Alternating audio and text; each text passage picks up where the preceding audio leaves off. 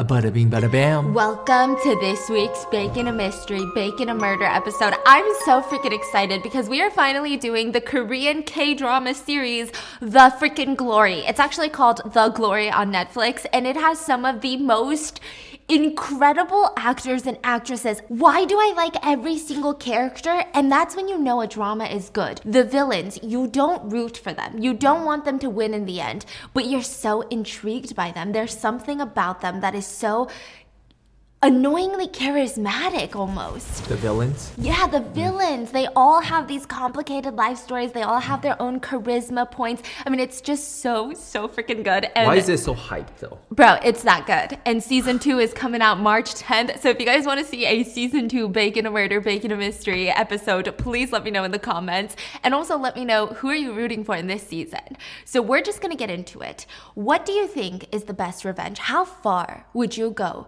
to commit the ultimate revenge? What's that saying? Like, revenge two is graves. Like, yeah. You believe in revenge?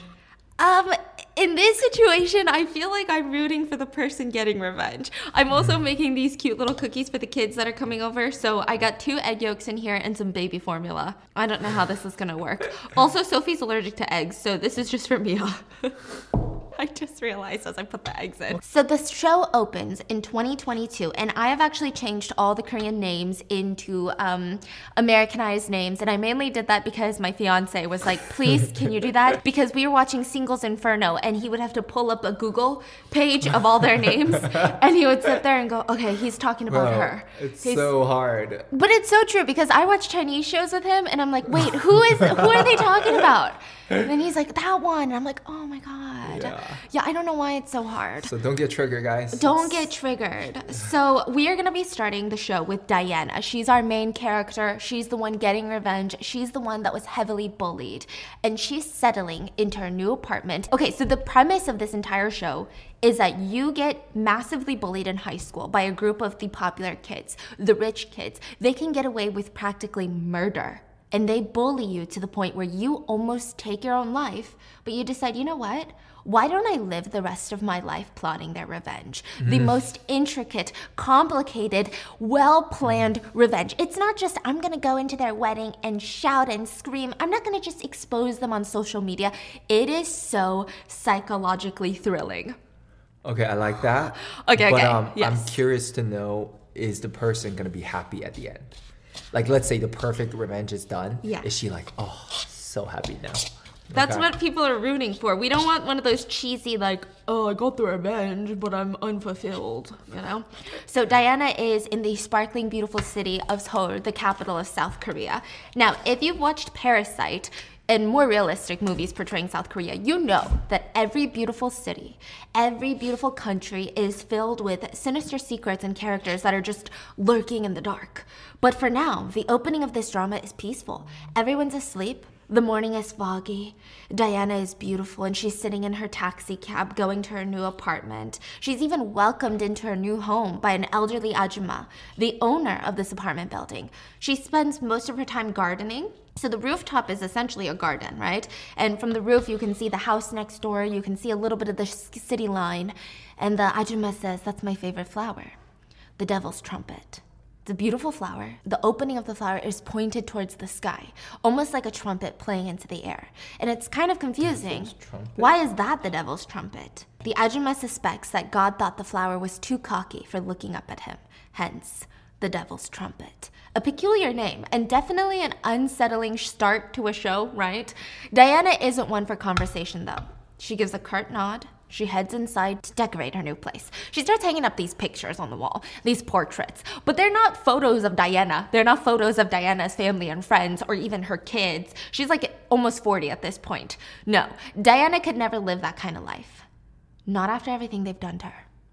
She was hanging up photos of her bullies from high school, and every photo of every life event that they've had since high school until this point that they're all 35, 36 years old.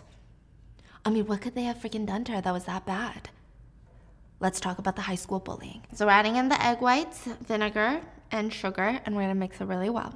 So as she's stapling the pictures on the wall with a giant metal stapler, and I just wanna say the casting on this show, I've never seen such good casting before in my life. The way that these people look, I almost hate them in real life, and then I see interviews of them and I'm like, this is crazy. They're such nice people. But they just are so good at their characters.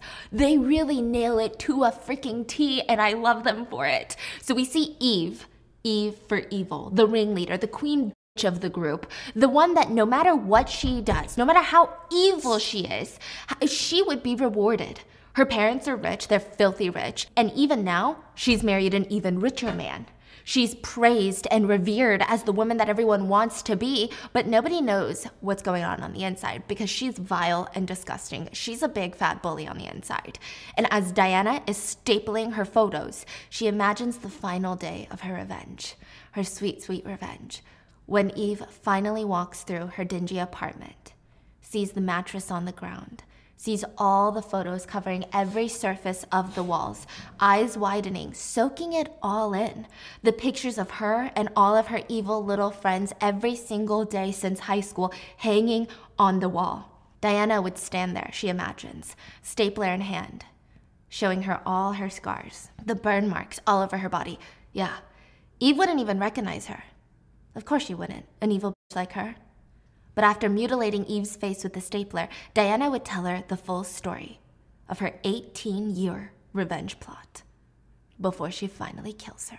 Diana even considers the fact that Eve will laugh in her face while laying on the floor soaked in blood, because of course she would. You can never really change a person, right? So let's talk about high school in 2004. That's when the bullying started. That's when Diana's life changed. The course of her life changed. It altered. Okay, wait, we're gonna go mix this with a hand mixer and we'll be right back. Mix it or fold it? Fold, I guess. And then pour all back into the red. So worst case, I am food poisoning both my nieces, right? I mean, that's the worst case situation, so. Yeah. Okay. I'm folding it until it becomes a light pastel yellow mixture. It's beautiful. Did I just see a hair in there? I might have. What?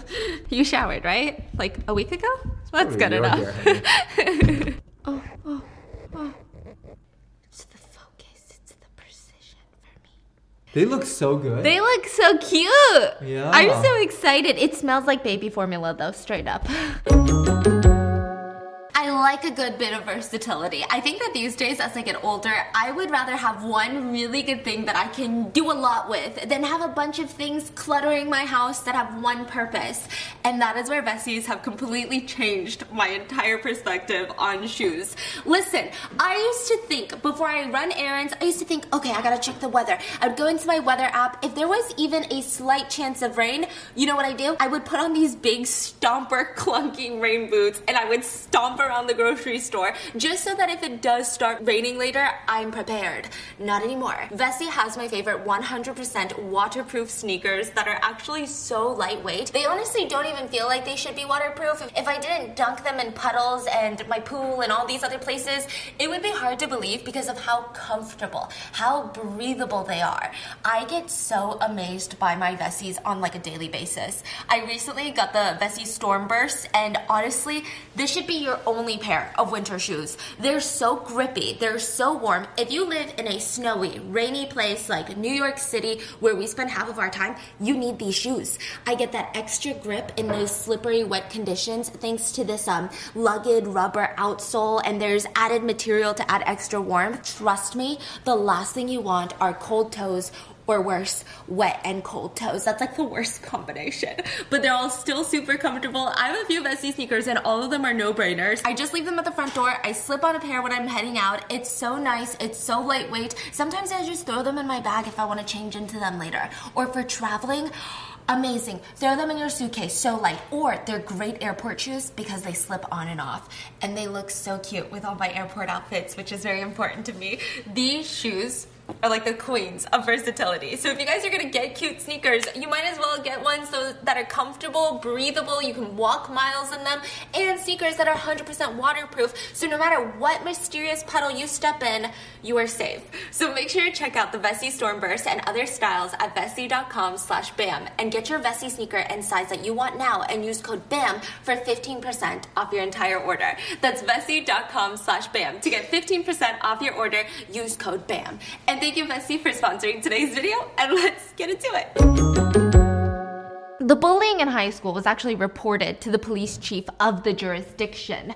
Diana went to the police officer, reported the bullying, and instead of doing his job, the police chief runs to his phone to call his childhood best friend, who happens to be Eve's evil mother, who is arguably even worse than Eve. The apple does not fall far from the tree. Don't worry. I'll make sure she gets off easy on this one, the police chief says, okay? He turns around to face Eve, who's standing there in her high school uniform. Eve, why were you bullying your friend? Eve smirks. She's not my friend. Besides, why are you so close with my mother? I heard you've been helping her during the divorce. You're the one that proved my father was having an affair, right? Your mom is a childhood friend. I guess I was wrong then. I just assumed that you were f***ing her. And she leaves. Like, this girl is not scared of anybody. At the police station, you see the rich kids being picked up by their smartly dressed, powerful, wealthy mothers. One of them is even left behind because his parents are abroad and his housekeeper doesn't have a car. So the teacher from the school rushes to come drive him home and make sure that he's fed. And for good measure, while the teacher is there, he yells at Diana for reporting such a small prank to the police and causing trouble at the school. And now all attention is on the school. If you think the bullies got off with nothing, you would be wrong. Eve got a slap on the face from her mom when she goes home. I didn't think you would disappoint me again so soon. Eve looks up. Sorry, I didn't know that she would tell the police. She smacks her again. And that's why I'm disappointed. You couldn't handle someone so low. Low-hanging fruit. And you still couldn't take care of it. Smacks her again. Jeez. And I told you, you could only hang out with Jay. And if you're bored, maybe Sada. The shaman said anyone with an O in their name would be bad luck for you. And you're hanging out with all these other girls. So we have Ryan and Mina that she's hanging out with, and she got in trouble for smacking Diana, right? So maybe it's an A. I don't know, okay? Get inside. We're running late. And inside, Eve is in the shaman's place, who's doing a ritual with a table filled with offerings from Eve's rich family. Eve's mom is brought to tears by her own offering to the gods, and Eve is plotting her revenge. The next day at school, she orders her little minions to bring Diana to her. All of them are in this empty indoor basketball court when Diana is dragged into the room and Eve smiles. Welcome! And she goes up to Diana, grabs her scared face. I want to apologize for bullying you. I'm sorry, but we're even, right? There's no need to call the cops on us. We were scared because of you. Which, speaking of, Diana, from this moment on, you're going to help me with something. You're gonna check if my iron is hot enough. Diana looks confused, but the minions grab her by both arms and they drag her to the corner where the five friends burn her with a curling iron over and over again, all over her arms. Oh my God! Diana is screaming for help while they hold the hot iron to her arms. You can hear the sizzling of her skin and they're burning her, scarring her permanently. She's screaming, please stop, please, somebody help me. Sarah, the artistic bully, she's also from a rich family, she says, scream as loud as you want. Nobody will hear you. Nobody will save you. Nobody. The gym teacher even gave us the key to be here. Diana's confused, like, why are you doing this? Why are you doing this to me, please? Eve gets annoyed. God, I am so sick of that. Why do people always ask me that? I do it because I can. Nothing will ever happen to me. Nothing will change no matter what. Think about it. You raised such a fuss with the police and look where you are right now. Did anything change? What I'm trying to say is, nobody's gonna come and save you. Not the cops, not the school, not even your parents. Do you know what they call a person like that? A person like you? They're called losers. And they keep burning her while making fun of the fact that she's poor and lives in, like the apartment buildings that don't have their own bathrooms. It's like you lease it by day, and it's just a small, tiny little room. She's then raped by one of the friends. Well, I don't know if she's raped, but it kind of insinuates some sort of assault. He starts kissing her. His name is Ryan, and the whole time he's forcing his tongue down her throat, she's just staring at a tattoo that he has on his neck that he's covered with a bandage. So she can't really read the full tattoo, but it's some sort of words. Diana later goes to the nurse to ask for hydrogen peroxide. This is her second time getting bullied by these people. She's not making the same mistake of going to the cops. They didn't do anything.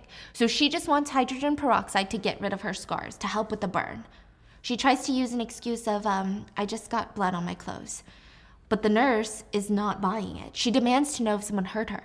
Who hurt you? I'll talk to the police with you. I'll talk to the teacher with you. Show me. And she's genuinely worried. She offers to take Diana to the teacher to report the bullying.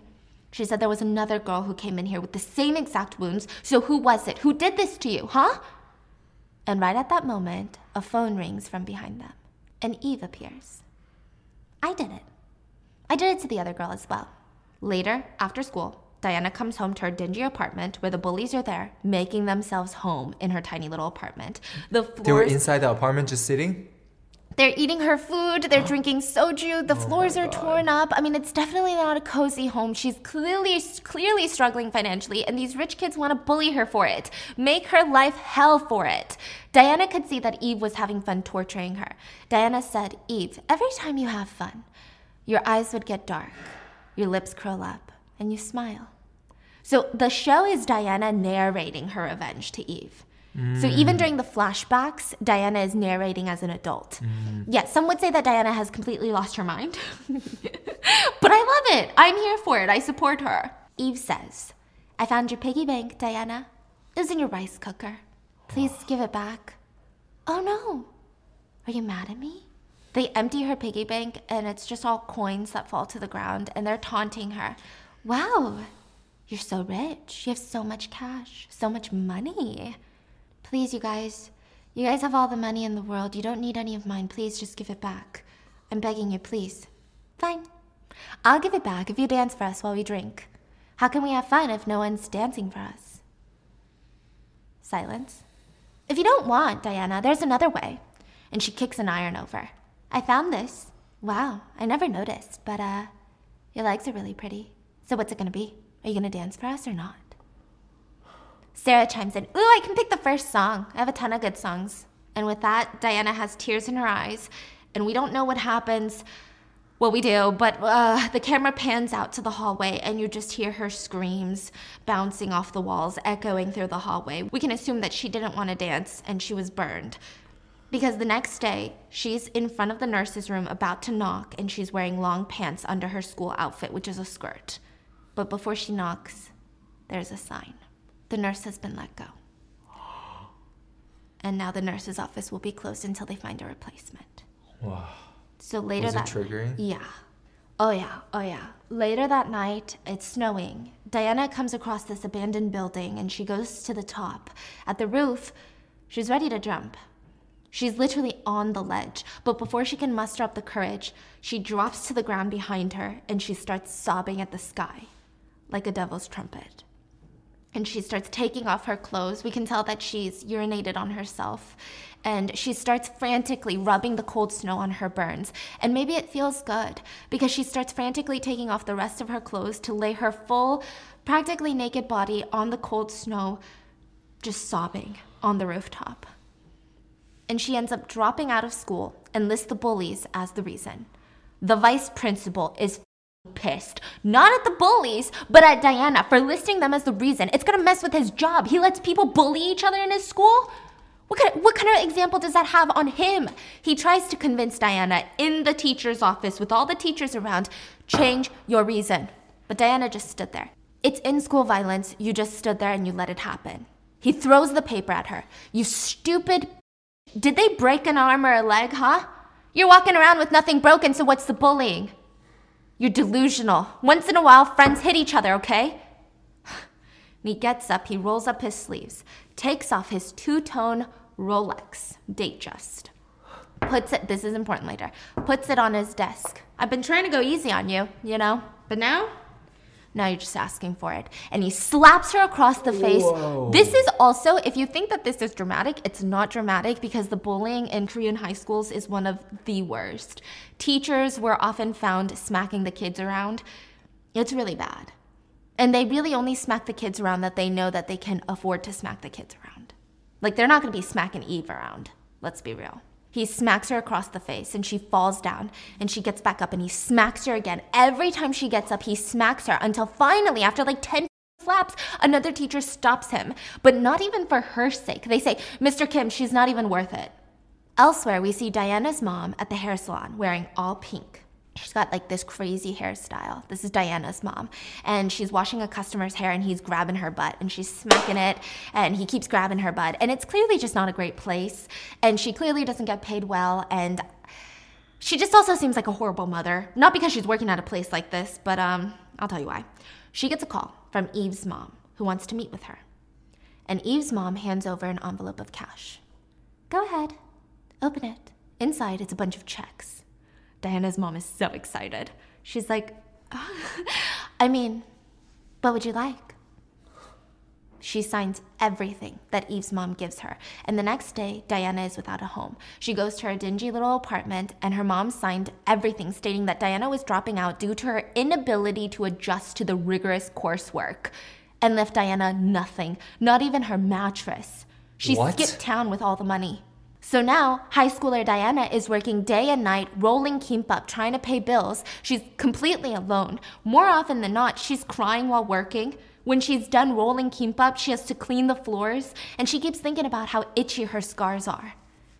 How she just wants to jump in the Han River and die. This is the only thing left to do. She can jump in the river, and it might feel good on her burns. And then nothing will hurt, and nothing will itch. And she stands at the edge of the water, itching feverishly, crying. The blood is soaking through her shirt. And on the other side of town, we see a bunch of rich bullies interacting.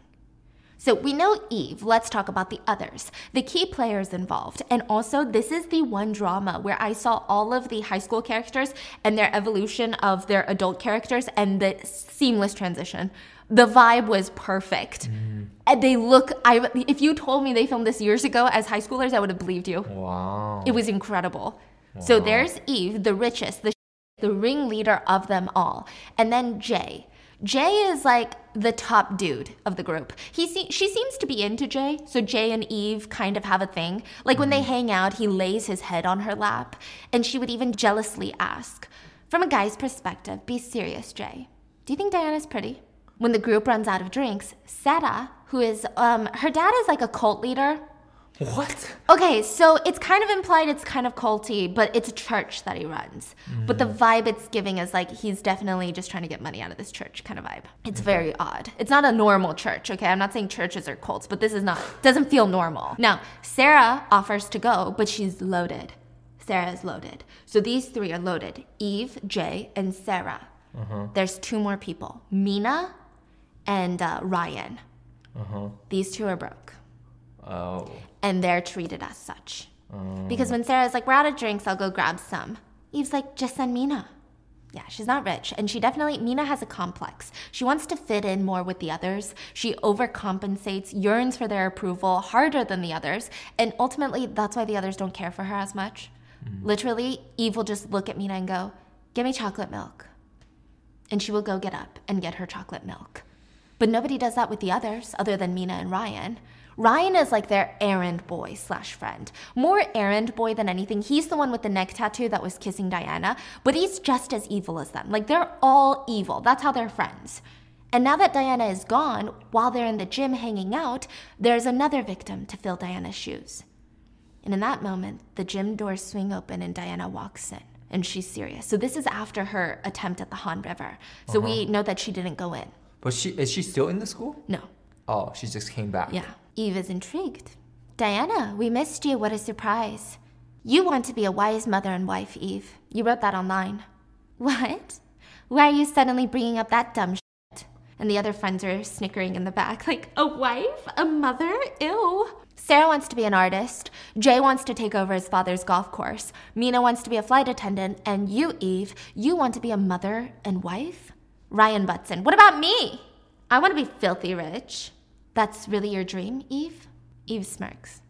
A dream? No, I don't need a dream. Having a dream is just for people like you. Or him, Ryan. Or her, Mina. With my money, I can pay you to make my dream come true. I don't need a dream. I need nothing.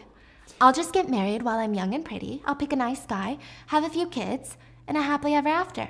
Tell me, what's your dream, Diana? It's you. You're what I dream about, Eve. I hope we'll meet again. And Diana starts smiling, laughing maniacally. And for the first time, the whole group goes quiet and they seem unsettled. Because maybe for the first time, they've met their match, someone that is more unhinged than them. And they pushed her there. And we see for years, Diana is working hard, taking any job she can in factories, dealing with harsh chemicals, learning English, and on her off time, she's studying for the GED exam, and she gets accepted into college. And the whole time, all Diana can think about in her head is, I wasn't kidding, Eve. Ever since that day, you've been my only dream. I think about it every day. Where would I see you again? I'm guessing you'd probably have it all by then. There'll be nothing you'll be scared of. So where would we meet? Where you could be scared, even just for a second. There's only one place I can think of. And for now, I'll use your precious hair iron against you. And we see Diana in a little kid's classroom, first grade classroom. And there is the precious hair iron, Eve's daughter. Oh my Her precious God. Daughter, and Diana is the teacher. Oh. It's about to get crazy. So you're like, okay, where is Eve? Eve is working as a weather anchor on a news channel, which is a high honor in South Korea. She's not doing it for the money. What? So she does it for the fame. Her husband is the owner of JY Construction, which is one of the biggest construction companies in all of South Korea. Her parents are loaded. She gets paid like $2,000 a month to be a news anchor. She really does not need this position. She just loves the fame. She loves the attention. Diana watches her, of course, every single night in her little apartment with all the pictures on the wall. And she says to herself, an eye for an eye, Eve, a tooth for a tooth, a scar for a scar. The one who injured shall suffer the same injury. Maybe not, because then I'd be playing too fair, don't you think? So let's get into the revenge. Okay, let's get to current time. Seda is an artist, and like, I freaking love Seda. I know I'm supposed to hate her, but why do I love her? I just love her as an actor, okay, an actress. She's an artist that's buying drugs from Ryan. Ryan has grown up to have all these tattoos, like very stereotypical what you would imagine, okay? And he's got his hair tied back, like very long hair. He just looks rough. He looks like he'd scare me. Like, would I ever trust this guy with my drink? Absolutely not. I would probably urinate in my drink before I give it to him because I'd be so terrified. She's buying drugs from Ryan, the guy that kissed Diana, the errand boy, the poor kid. He tries to take jabs at Sarah, acting badass. Are you in art class? You're not an artist, Sarah. Just because you stick a pencil in your hairband doesn't make you draw the next Mona Lisa. Sarah looks at him. Yeah, because Mona Lisa is the only art you know, tacky dumbass. I'll let this one slide because you're just a little puppy dog. And she's like, bark for me. And she barks. And she walks off. She barks? Yeah. She's like, puppy dog. Arr, arr. Yeah. Is she into him or something? No. Oh. She's just like that confident of a bitch. Oh. Yeah. And he walks away. Jesus. Bitch. Meanwhile, Mina has become a flight attendant. And Eve and Jay, the head ones of the group, the ones that were kind of into each other in high school, they're sleeping with each other. Even though Eve is already marrying a successful businessman named Richard, she's actively cheating on him with her high school bully boyfriend. Mm. Meanwhile, there's a coworker at the clothing factory that Diana had quit, and her name is Gina. And she's really kind to Diana. So they all lived in the factory, and they share a bathroom. Diana would sit out in the hallway studying all night after their hours. So what she would do every single night is that you have to wear slippers to the bathroom because it's very dirty. But slippers make a clacking sound. So after she used the bathroom, she would take off her slippers. Sit on the slipper? No, and she would tiptoe to her room to not interrupt Diana's studying. Aww. So they have a cute friendship. And she is, in 2012, helping Diana access the private social media accounts of the bullies so she can stay on top of things. Gina is trying to get Diana to think about it again. She's like, maybe revenge isn't the healthiest. But Diana says she's in too far. She said she can't. She did not come this far to commit some sort of half-assed crime. Diana said, I'm not religious, and the best part about that is I already know where I'm going when I die. So if I'm already going to hell, why not do this?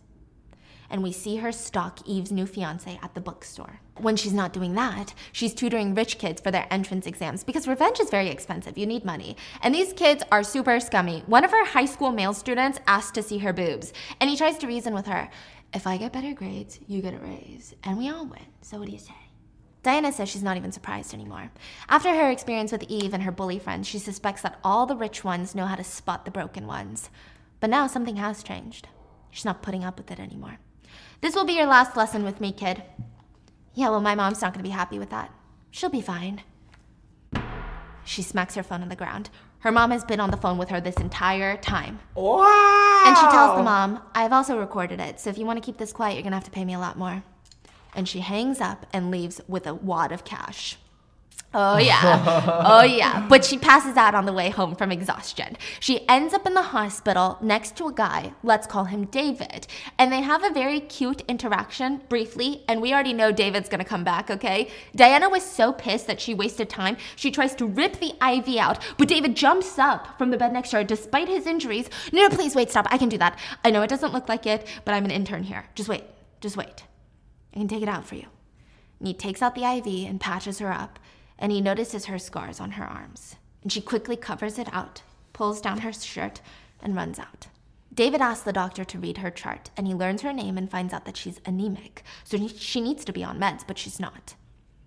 And then we fast forward to the wedding. The beautiful wedding of Eve, where all of her high school friends look on, jealous, annoyed. Jay is annoyed and jealous that she isn't marrying him. Ryan is jealous that her life is perfect. Sarah just wants her next fix. And Mina is jealous because she's always wanted Eve's life. Such great friends, aren't they? And in the back, we have Diana watching from the distance in a black trench coat. Talking to herself, in her head, of course. She's definitely lost it. I love this woman. Congratulations, Eve. Sorry I didn't bring a gift, but it's fine. The wedding won't be the most important event in your life anyway. And she walks off while swiping a piece of the new cake that hasn't been cut yet. She tastes it. So later, we see Eve at work, practicing her script. I know it's jumping around a lot, but we're gonna get somewhere, okay? I just need to set the scene. Later, we see Eve at work, practicing her script for the weather forecast. An assistant is in a hoodie, looks like she hasn't slept in days. She's got food dripping down, waiting on edge, and another one is fixing Eve's hair. Do you like it? I reread it because I like it, didn't I? God, why do you guys scare so easily? You know the other forecasters talk behind my back. And they all look at each other. Don't act stupid. I'm not stupid. I know that they do. Because what? I don't write my own scripts? Why should I? When the ones I write sound like shit. Do you have a passport? No, ma'am. We'll get one. You can go take a vacation. Dismissed. And she runs out. So she's still the evil girl, but maybe a little more professional. I don't know, very evil. Jay is sitting in his mansion getting ready. Meanwhile, Ryan is his assistant. Mm-hmm. So Jay, his dad was this massive Seoul country club owner, a very wealthy person. Jay has now taken over all of it. He's the heir. He's the business owner. And Ryan is his driver/assistant/punching bag. Literally punching bag. He'll smack him around, slap him across the face if he doesn't do anything correctly. It's kind of crazy. For one, Ryan was caught smoking some weed, and Jay smacked him across the face. But it's not because he cares so much about his high school friend doing drugs. But he says, you think I'm playing around? I have a lot of shit to inherit. But if you're driving me, and I die an untimely death, would that be fair to me? No, it wouldn't. And he smacks him further. And it's clear the resentment in the group has grown tremendously as they've become adults. We see that Diana is at the park watching old people play Go. Go is the black and white checkers board almost of that Koreans play. I used to play Go with my grandpa. Yeah. To connect... Oh, the wraparound thingy? Yes, the wraparound thingy. Yes, you trap their... So I guess hard. They call it houses, but I never called it houses back then. You just trap the other color. It's very hard. It's harder than checkers. It's harder than... I don't know about chess, but it's definitely harder than checkers, even though it kind of looks like a checkerboard. Mm-hmm. It's very strategic, requires quite a bit of brain power. And at the park, she runs into David from the hospital. And later on, she sees him again at one of her classes in college, and he's clearly interested in her, but she's too focused on building a life of revenge that she doesn't care. And finally, he musters up the courage to ask her out. How did you know what school I go to? I brought your prescription here. I got your information from the nurse to make sure that you're taking your meds, because it's going to be very bad if you don't. And he sees her staring at the older men in the park playing Go. Do you like Go? Yeah. Do you play? I'm exceptional. How long would I have to study Go to be someone who's really good? Well, who are you trying to defeat? do you want me to be your tutor? I can be your tutor. So it's clear David is into her, and he's kind of got golden retriever energy for now, okay? And she says, evenings? Are evenings okay? And we see them start to spend time together playing Go at night at the park. Diana is not a born protege. This is not one of those stories. In fact, she kind of sucks in the beginning. David has to sum it up for her. So it's all about starting from the outside and building more houses, destroying your opponents, and from there you have to tighten your boundary. It's an intense battle, and it's all done in silence. I like that. And she starts playing with David, who is clearly very attracted to her. And we get a little time montage of them playing nonstop in silence, just David sneaking glances at her, till she's really good. He even gives her herbs to help with her anxiety because he's like, I know you're taking the National Teacher Qualification Exam soon. Oh, thanks for helping me. You're gonna be a great doctor one day. What? Are we not gonna see each other again? I need to keep tutoring you. You haven't beat me yet. Diana smiles. You're not the person I'm trying to be. And she gets up to leave. Wait, please, are you, you're tutoring to save up for a house? Tutoring isn't enough for that. You're right. Houses are mostly inherited. It's the only way, it seems. But even still, how can you just walk away after all of this? Just let me know, please. Let me know what direction you're going. I know you're trying to run away. Even as we stand here, you're still running away, but I don't know where you're running, if I'm being honest. I want to run somewhere too, but I'm terrible at directions. It's a romantic, genuine moment until Diana breaks it. Isn't your mother the hospital chief over at Seoul General Hospital? Haven't you arrived at your destination ever since you were born? Oh, wow. David looks uncomfortable. Every single morning I watch the Weather Channel, and they refer to a winter that's warmer than usual. They call it a weather disturbance. Thick fog is created, and a disturbance follows, a cold wave during the winter. Since they stay where it's warm, they don't realize how cold it is. Saying that the Weather Channel is talking to all these rich people like, wow, it's such a warmer winter than usual, but everyone who's out in the cold doesn't feel that way. These people at home just don't feel the cold. Damn. Yeah, life stays peaceful for them. Life stays wonderful. And Diana walks away, leaving David alone to ponder the thoughts of socioeconomic inequality. But maybe he's different. Maybe he's not like other rich boys. I don't know, okay? I do like him eventually. We'll get there. David makes it a habit to wait at the park, in rain or sunshine, waiting to see if Diana will show up for another Go match. Even the old ajashis, the harabajis, the grandpas at the park are like, she's not showing up. She's not here today either. And he's clearly disappointed. The only thing that gets him to leave the park is seeing an elderly patient of his. Ashi! You were told you weren't supposed to go outside. What are you doing? And you're stepping on every puddle. I feel like you're trying to step... Come here. And he walks him home. So we can see that this guy seems like the only nice character in this show so far. But Diana has other things to worry about. The teacher's exam, which she passes. She goes on to become a teacher. And more importantly, that year, Diana mentions, Eve has become a mother. Everything was going according to the plan of Diana's moral decay and Eve's destruction. Diana still only wears long sleeves and pants. She has to cover up all her scars. She gets itchy when she's nervous. Meanwhile, Eve is living the dream with her wonderful, wealthy husband, Richard, who seems to love her, and he always gives her new things like this emerald green pair of heels with jewels on it. And they seem to have an overly active sex life, so there's that. He's also the type to be like, if money can fix it, it's the easiest problem in the world. Okay, like kind of hot. But like, I hate Eve, you know? Anyway, they're out in the garden talking business, talking money, rich people things, when Eve pulls out a cigarette and starts smoking it. Are those new?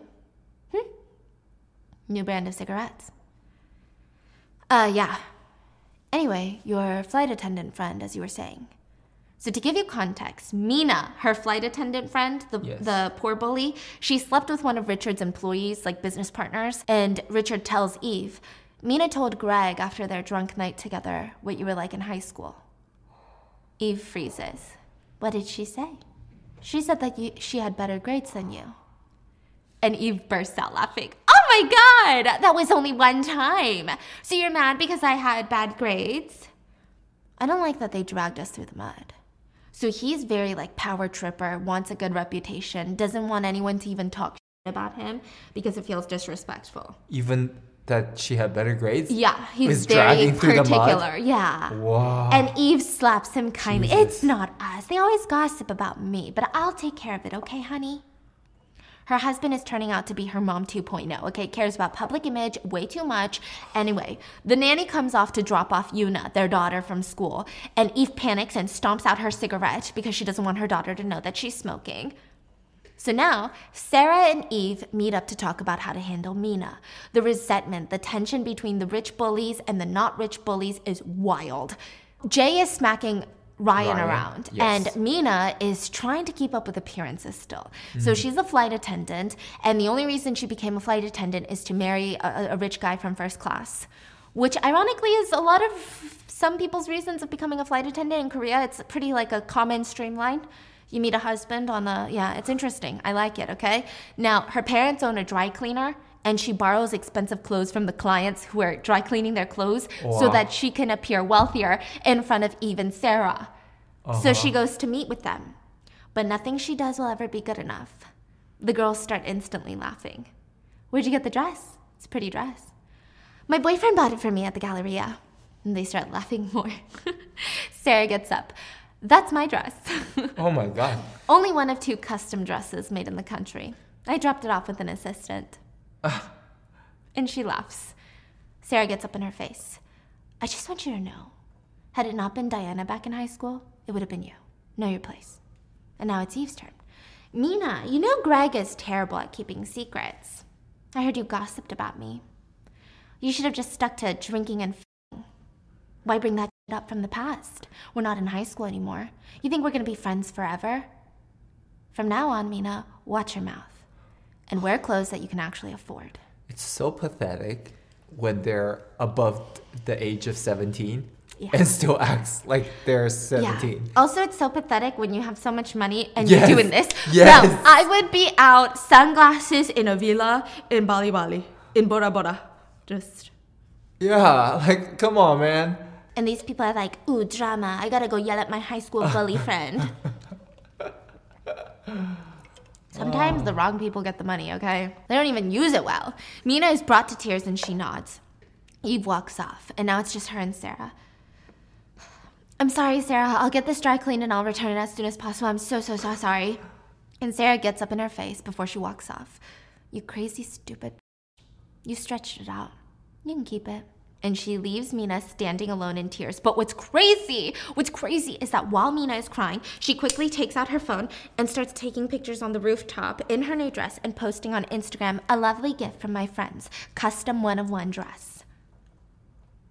That's kind of funny. And tags them. It's like she wants everyone to know that she's friends with them, that she associates with these rich elites. It's really bizarre. It's really desperate.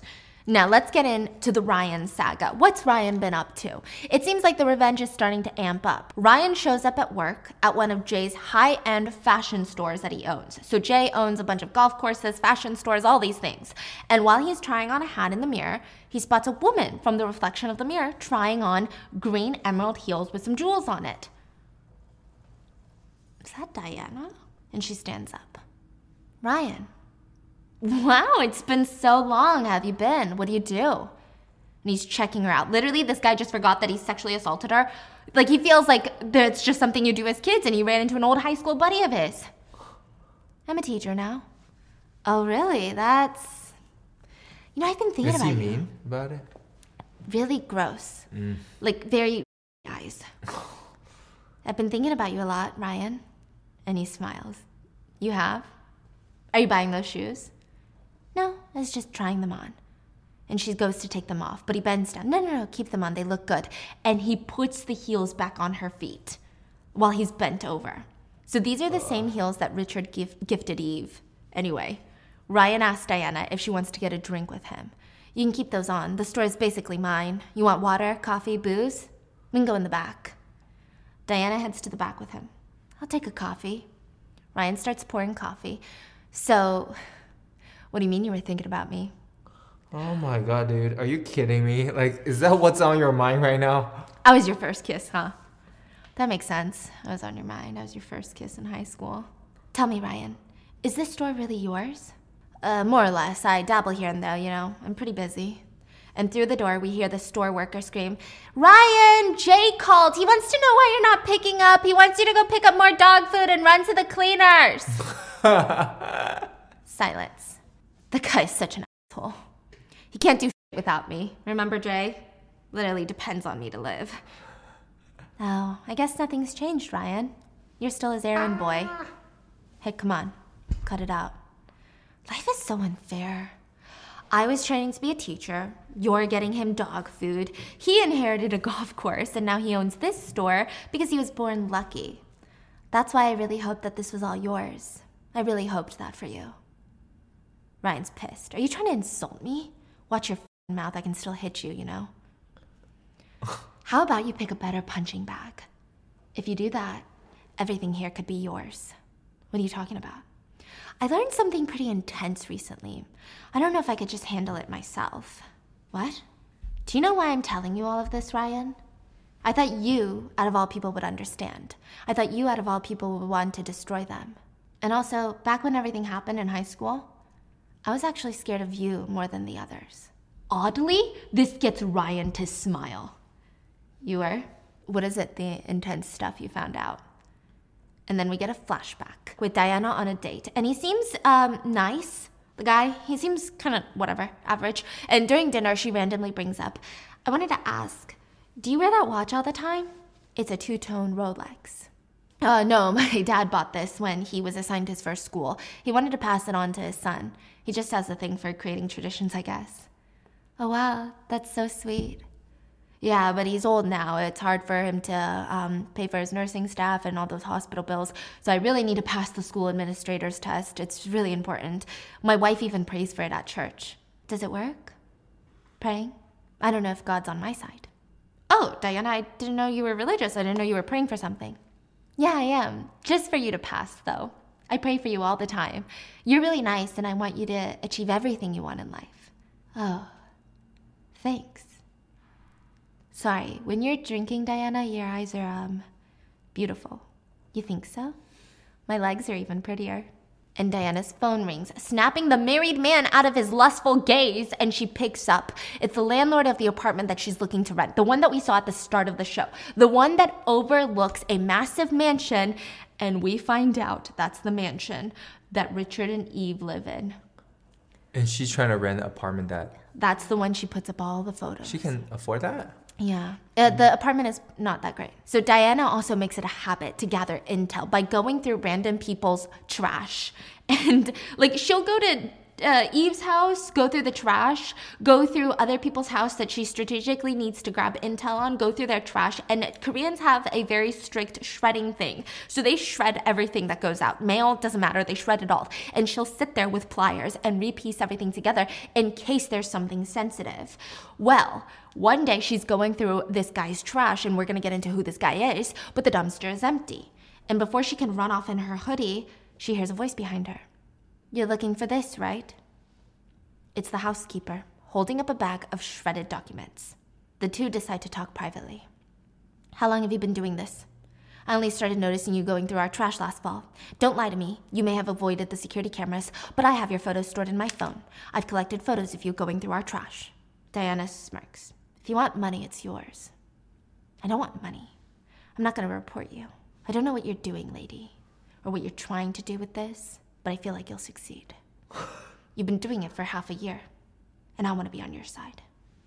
Why? I'll help you out with what you need, but you need to help me too. And what do you want from me? My husband. Kill him. I know that we hear it all the time. Money doesn't buy happiness. People just throw this saying around, and while I agree to a certain extent, I do think that not worrying about money comes pretty close. Like, really, really close. It gives me a little skip in my step type of feeling, and that is where Chime can help you smile more. They were just named the #1 most loved banking app, with payday up to 2 days early and fee-free overdrafts up to $200. They offer financial peace of mind in your wallet. All of this with no annual fees, no large security deposits, no credit checks to apply. See for yourself why Chime is so loved at chime.com/baking. That's chime.com/baking. Chime is a financial technology company, not a bank. Banking services and debit card provided by the Bancorp Bank or Stride Bank NA, members FDIC. Early access to direct deposit funds depends on payer. SpotMe eligibility requirements and overdraft limits apply. See chime.com/spotme. Chime was the 2021 #1 most downloaded banking app in the US according to Apptopia. So enter in the saga of Helen the housekeeper, okay? We're gonna call her Helen. Diana looks into this woman's eyes, and this woman doesn't look evil. She doesn't look like she's trying to get an insurance policy. She looks broken. We see that Diana goes to investigate. She wants to know if the husband is even worth killing. And, oh, he's very worthy indeed. She watches through their basement window, you know, those apartments that are subground, and she sees the husband beating Helen to the point that she's bleeding profusely, and their teenage daughter runs into the house wielding a knife. "If you don't stop, I'll kill you, Dad." Helen screams, "No, no, please!" And she says, "Mom, you can't do it. If you do it, you'll go to jail. I'll be fine. I'm a minor." Helen shields the daughter away with her own body, begging the husband for forgiveness, and he just laughs. "You two have lost your goddamn minds." And he beats up the wife and he screams at her, "You're such a whore. I think you deserve another beating." He demands his daughter to stab him. "Do it! Stab me! Stab me! Think you can do it?"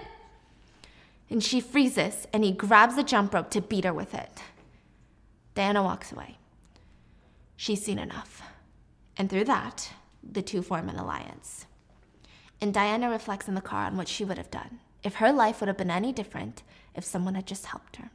If someone had just intervened, if one person had tried to stop it all, and she could be that person for Helen and her daughter. So the two of them have secret meetings in the car. Diana is taking charge. Helen has bruises and scarring everywhere, and they agree that the plan will take some time, and Diana's business comes first. Helen is going to do some undercover work to find out information on Eve, Eve's family, all these people involved, all their dirty secrets. She's going to stalk them and take pictures of them with a digital camera. Helen even learns to drive. She's going to be paid by Diana for gathering information, and on the other hand, Diana is going to tutor Helen's daughter to make sure she has a future, which is illegal because teachers in South Korea cannot be tutors too. That's so crazy to think. Yeah. That's illegal. So they have to tutor in a train, and this unlikely friendship between Helen and Diana forms. I hope, right? But you can never be so sure about shows like this. Diana even purchases Helen a car and helps her get her license. Helen is very happy, regardless of her situation. She's jumping up and down, hugging Diana, and Diana is not reciprocating. Have you ever used a digital camera before? And the two sit huddled in the car, and Helen's learning how to take pictures. And her first order of business is to get proof of Eve cheating on Richard. So she follows Eve to the hotel where she meets up with Jay, her high school bully boyfriend. Diana can't help but wonder, which of the two is stronger? The solidarity between victims or the solidarity between perpetrators? What do you think? Of course the victims. Me too, yeah. Are you kidding me? Yeah. So Helen is useful. She provides photos of Eve's every move, even Eve bringing her daughter to the eye doctor, which of course our diligent Diana goes to scope out the eye doctor place. Maybe she's sleeping with the eye doctor too. But something very peculiar is at the eye doctor shop. Oddly enough, this specific eye clinic specializes in color blindness. That's what all the ads outside the window are all about. Fix your color blindness contacts, color blindness glasses. Very curious indeed. Why? Diana has a flashback, a moment from the past where Jay is beating up a random boy in school and he's screaming, "What did you say about my eyes? You're so vocal about it then. What about now?" He continues to beat the kid to the point where he's knocked out and he screams, "What color is my fist, huh? Tell me what color is my fist if you're so smart." The other kids watch in fear, and another guy tries to tell Jay to stop. The kid's already knocked out, please. But Jay starts punching him in the face too. "You fucking pussy. I'm colorblind, but I'm not blind. I know that I knocked him out. I fucking know that, don't I?" Colorblindness is genetic. Diana smiles. Eve is not a loyal wife. And her child might not be Richard's. Ah, you get so it? The kid has color blindness. Ah. Eve does seem to love her child, though. I will give her that. She's not a great mom, but she loves her kid. Yuna is like the cutest little 8-year-old, and she's even trying on the beloved heels that Richard had gifted Eve, the emerald green heels. And she slips them on her tiny feet, and Yuna is confused. She can't tell if these are pretty red heels or pretty green heels. And it's just Eve and Yuna. Eve panics and gets down to Yuna's eye level and says, "Sweetie, the color of the shoes doesn't matter. What matters is that they're expensive and rare, and you can own them one day. The true value of something is the cost of it, not its color, honey. You understand?" The true value is the cost. That's so not Smart. That's so not what value is. Yeah, that's the opposite. It's like, the value of something is its price tag. Yeah. Eve should not enter the stock market, okay? She should... And Yuna says, yes, and I shouldn't tell Daddy, right? No, you shouldn't. Now, let's get on with the suspected daddy of Yuna, because it's hinting that it's not Richard, Eve's husband. It's hinting that Jay, the owner of the massive exclusive country club, the high school bully, is the dad. Why the hell did she not just marry him? Like, they're both rich. He's not rich enough. Oh, he's not? No, probably on the same level as her. But she wants even more. Yeah, and her husband is creme de la creme. Ah. Yeah, her husband is like, you know, it's like, why marry a fellow millionaire when you can marry a billionaire? That's so bizarre. You know what I mean? So anyway, he's walking through his moneymaker, the country club, when a club member, an ajumma, waves him down. Oh, sweetie, come, hola, hola. She says that. She fucking says that. And she turns to her friend. We had a summer in Spain where we learned Spanish. Hola, come here, Jay. And he bows to the two ajummas. I want you to meet my friend. I brought her as a guest today because she's interested in joining. I hope you'll consider her. And the friend next to her smirks. I don't know what's there to consider when I can easily afford it. Jay looks peeved, but he hides it. He seems like the type that wants everyone licking his butthole to get admission into his country club. And the mutual friend tries to patch up the awkwardness. Oh, she'll be great. She'll be a great addition to the club. She's got a lot of good friends. She's a great person. Her son is the owner of JY Construction. Richard, Eve's husband. This is his mom. Oh, so they're rich. Yeah. Oh. Jay smiles after he hears that. Sorry, ma'am. Yes, send her application to me. I'll consider it personally. I gotta go. I have some things to tend to. And he turns to his assistant as he walks off. I'm not accepting any new f***ing members. Tell everyone no f***ing new members. He seems pissed. I guess she touched quite the nerve. What? So I would imagine it's now time to meet Richard, Eve's husband, right? Because it's implied he's going to be a big key role in this revenge plot. And the first scene we really get to see him in is without Eve. He's driving to a dingy old building that doesn't look like any place that Richard would ever go to. He walks inside, and a ton of old men are in a not-so-fancy room playing Go. It's just a place where they all sit and play Go. Instead of a park, it's like this rented room where all these, like, harabojis, old, like, not wealthy men. It's not like a country club networking. He just really likes Go, the game of Go. Why do you think she learned Go? Richard is talking to an older man, and he's talking about how his park has been permitted. He's using his own money, his own charity, to build this massive Go park in the city of Samyang, which is where he lives. Who is? Richard is? Richard. He's very passionate about Go. And in that moment, the guy that he's playing with looks over to the other side of the room where a crowd of harabajis, Korean grandpas, have gathered. Oh, he's pissed. Look at him, the owner of that restaurant over there. He's lost 2 rounds already. It's funny, you don't often see young people being interested in something like Go. And we see the opponent that he's lost to, a very beautiful Diana. Very young, beautiful Diana. Richard curiously looks over, and he walks over, and he's huddled there with all the other harabajis watching. And he's studying the Go placement.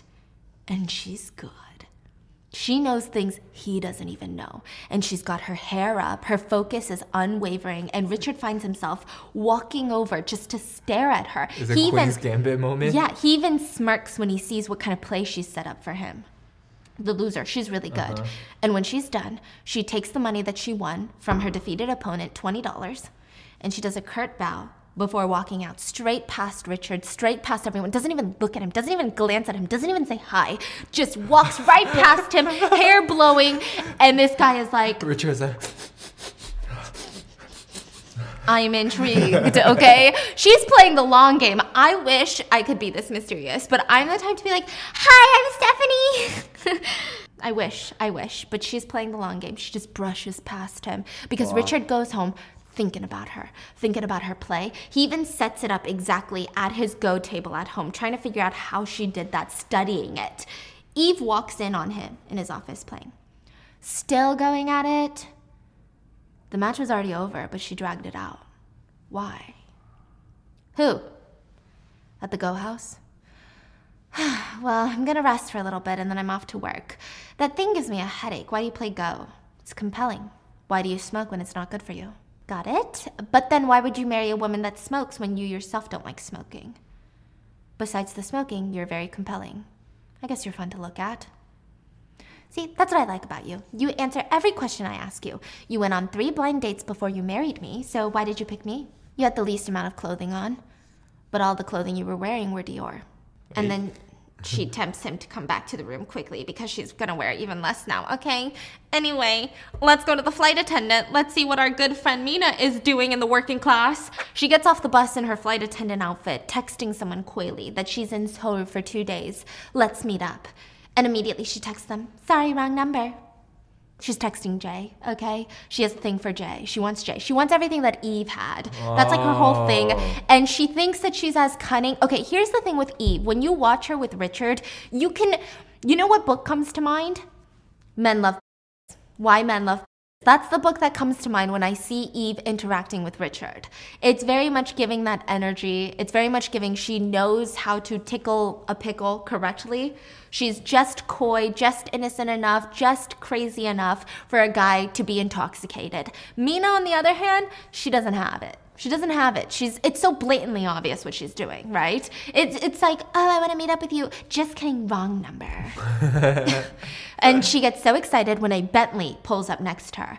And she doesn't even notice that Helen is following her because she's that excited about this Bentley. The Bentley's windows are tinted, and she smiles as she tries to open the door because Jay drives a Bentley. And the window rolls down. It's not Jay in the Bentley. It's Ryan. You really smiling, thinking I'm Jay? That's funny. Are you even allowed to use Jay's car whenever? I bet you use it to pick up women. God, without the perks, this job would be shit. I gotta get something out of it. And she gets in the car and they start driving. And he tells her to grab the iPad in the back. It's all in there. She reaches over, grabs the iPad, and the cover is a shirtless picture of Ryan and a passcode. What's the passcode? 69, 69, 69. Ugh, you're so disgusting. What's wrong with this dude? Like, yeah. Are you 5? Yeah, you're so gross. Well, the guy that you're dating, he seems like the real deal this time. He owns property in Jeju. He has a couple horses, a lot of real estate. Ooh, really? I thought he was bullshit. Thanks, good. How much would you charge to look into the guy's ex-wife? So Mina really out here chasing the money. I can't even be mad. Well, I can, because she's a freaking bully, but she's having Ryan investigate her potential boyfriends to see how much money they actually have before she plays the perfect wife role. She will cater to their every desire, and hopefully she can marry one without a prenup. I need it soon. He wants me to go to Jeju with him, and I have to decide if I'm sleeping with him or not. Yeah, that makes sense. Ryan gets quiet, and Mina says, you know, Ryan, you really shouldn't be the one to judge. You know where class distinctions are so clear, visually? On a plane. There's first class, business class, and economy. And the only thing dividing the classes are curtains, thin little curtains, but nobody is allowed to cross it. Ryan's driving. What the hell are you trying to say? I'm saying, people like you will never get to cross it. You're not even getting paid enough to buy a proper meal for a girl. Stop the car. Let me out. I don't know what Mina's thing is. So Mina's whole thing is that she has a boyfriend that she can marry to get out of this socioeconomic status, but she doesn't think that Ryan has it. And she throws the iPad in the car before leaving, and there's just so much resentment and so much weird interpersonal relationships between this bully group. Diana ends up running into David, though, on the train, where she tutors Helen's daughter. David the doctor, the one that taught her go. Mm-hmm. Yeah. And it's been years since they saw each other. And she has text messages where he would text her like every summer, like, spring flowers are blooming, hope you're having a good time. Or like every winter, like, it's getting extra cold, you know, keep warm. Oh my gosh. Yeah. So he's that good boy character. It's that good boy. They bump into each other and his first words are, oh my God, are you real? Because he doesn't believe that he would be bumping into her on a train. Oh my gosh. And so they sit down briefly and he asks her, did you pass the exam? Yes. I knew you would. Have you been well? Yeah, I heard you were going into the military as a medic. Yeah, but that was a long time ago. I've already been discharged. How did you know?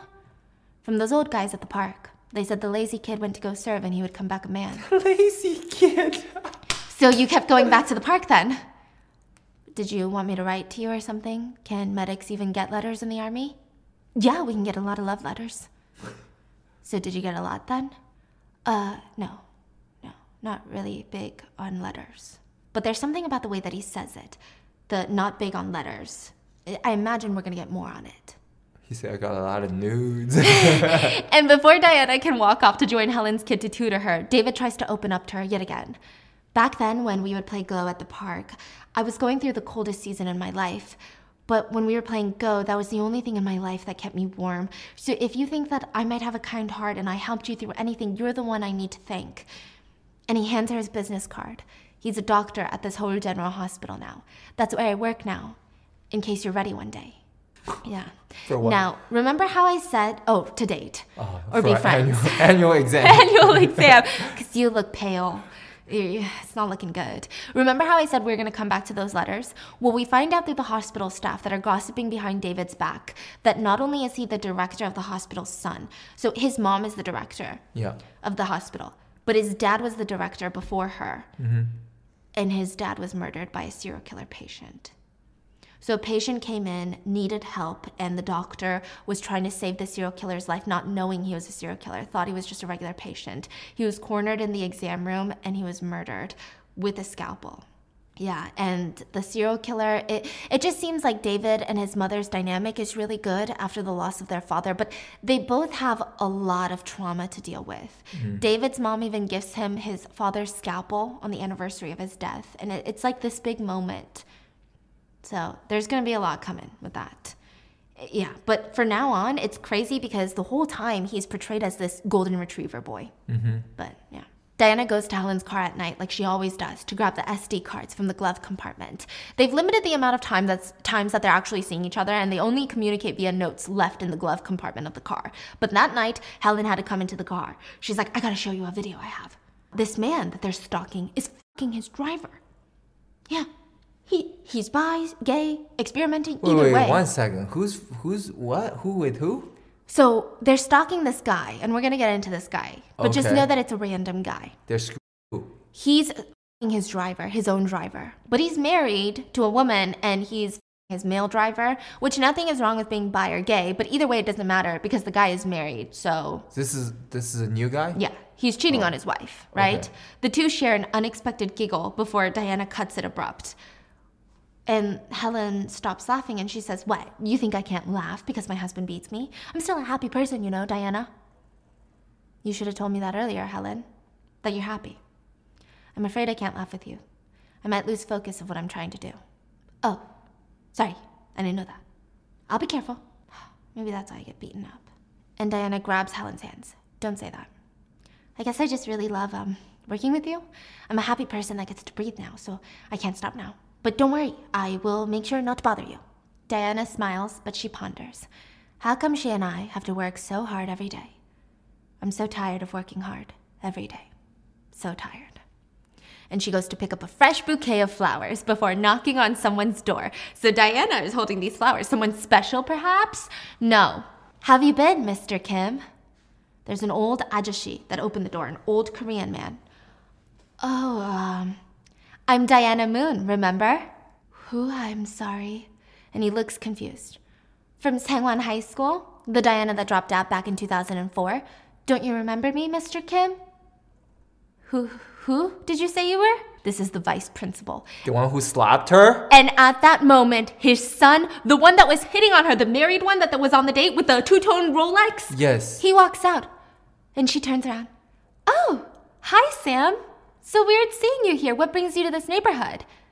Sam gets out of his car. What? Diana, what are you doing here? This is my dad's house. What? Is that so? Wow, this must be fate then. I used to be a student of your father's long ago. Oh, wow. That's crazy. Small world. Right, Mr. Kim? Don't you remember me? Oh, I almost forgot, Mr. Kim. I'm a teacher now, too. Just like you. Mr. Kim looks like he wants to take off his Rolex again and smack her around, but his son is right there. And he's a bit old now, potentially easily overpowered. So I guess he's just going to have to sit in his room and think about his vile actions. That night, we finally get, and that's the end of this scene, okay? We're going to come back to it. That night, we finally get answers to what Diana's plans were. Well, at least I hoped we would get answers. Diana is talking to Ryan about how she had intense information, remember?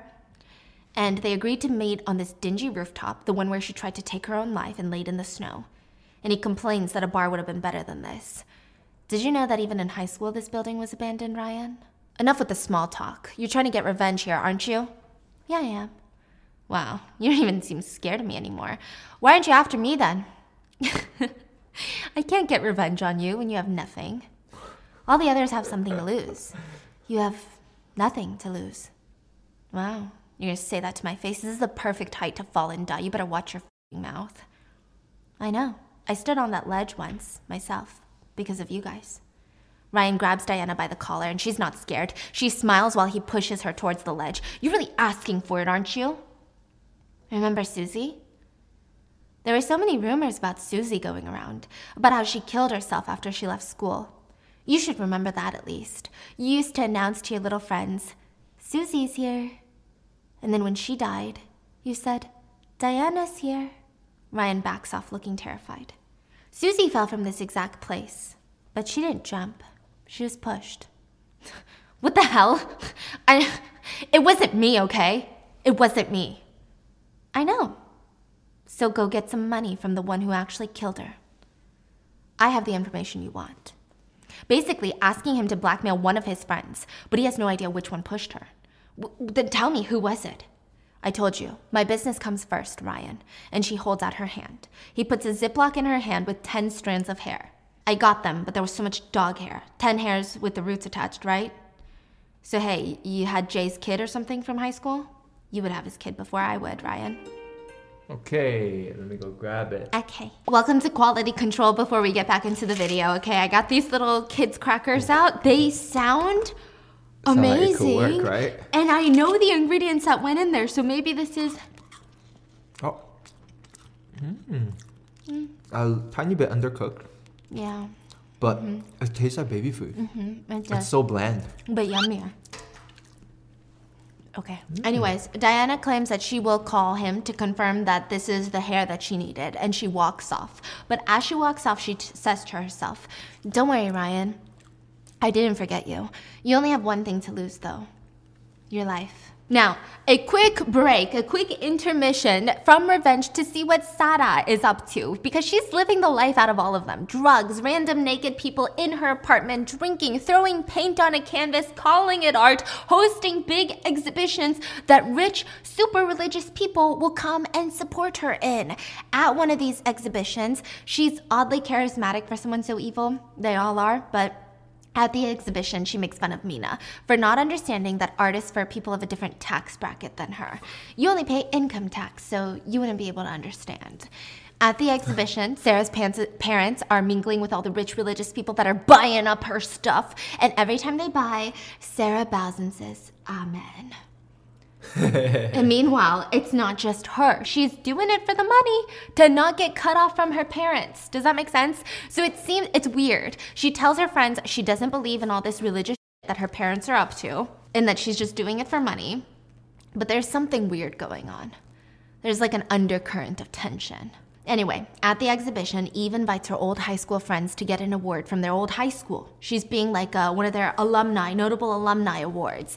And the four of them sit in their old high school abuse gym basketball court. Ryan is the only one that's missing. He's not picking up his phone. It's just Eve, Jay, Sarah, Mina sitting there. And while they wait for the award ceremony to start, they hear heels clicking into the distance. Is it just them four or there's more people? Just them four right now. Oh. Eve turns around, and there she is, Diana in white. It seems some remember her. Jay kind of sits up in his chair. The other two girls are confused, and Eve looks confused. It's been a long time, you guys. How is everyone? Sarah gasps. I think I've seen her somewhere before. Eve stares, shocked, surprised, scared, staring Diana up and down, and Jay breaks the silence. Wow, it's been ages since all six of us have been here together, haven't we? You mean the five of us? Ryan's not here. Sarah gets excited. Tina! Tina! And Mina smacks her arm. It's either Diana or Susie. I think it's Diana. But I heard she dropped out and started working in a factory. What are you doing here anyway? Mina says. It's not like you're an alumni. You dropped out. Sarah says, oh, oops. Sorry, I feel bad I couldn't recall our fun times with you. Anyway, good seeing you, Susie. I said it's Diana. Diana smiles. Eve still hasn't said anything. I actually come to this gym once in a while, but it seems I've got all my friends back together again. Have you been, Eve? I love watching your weather reports. Whenever I watch it, I think, she just looks so good.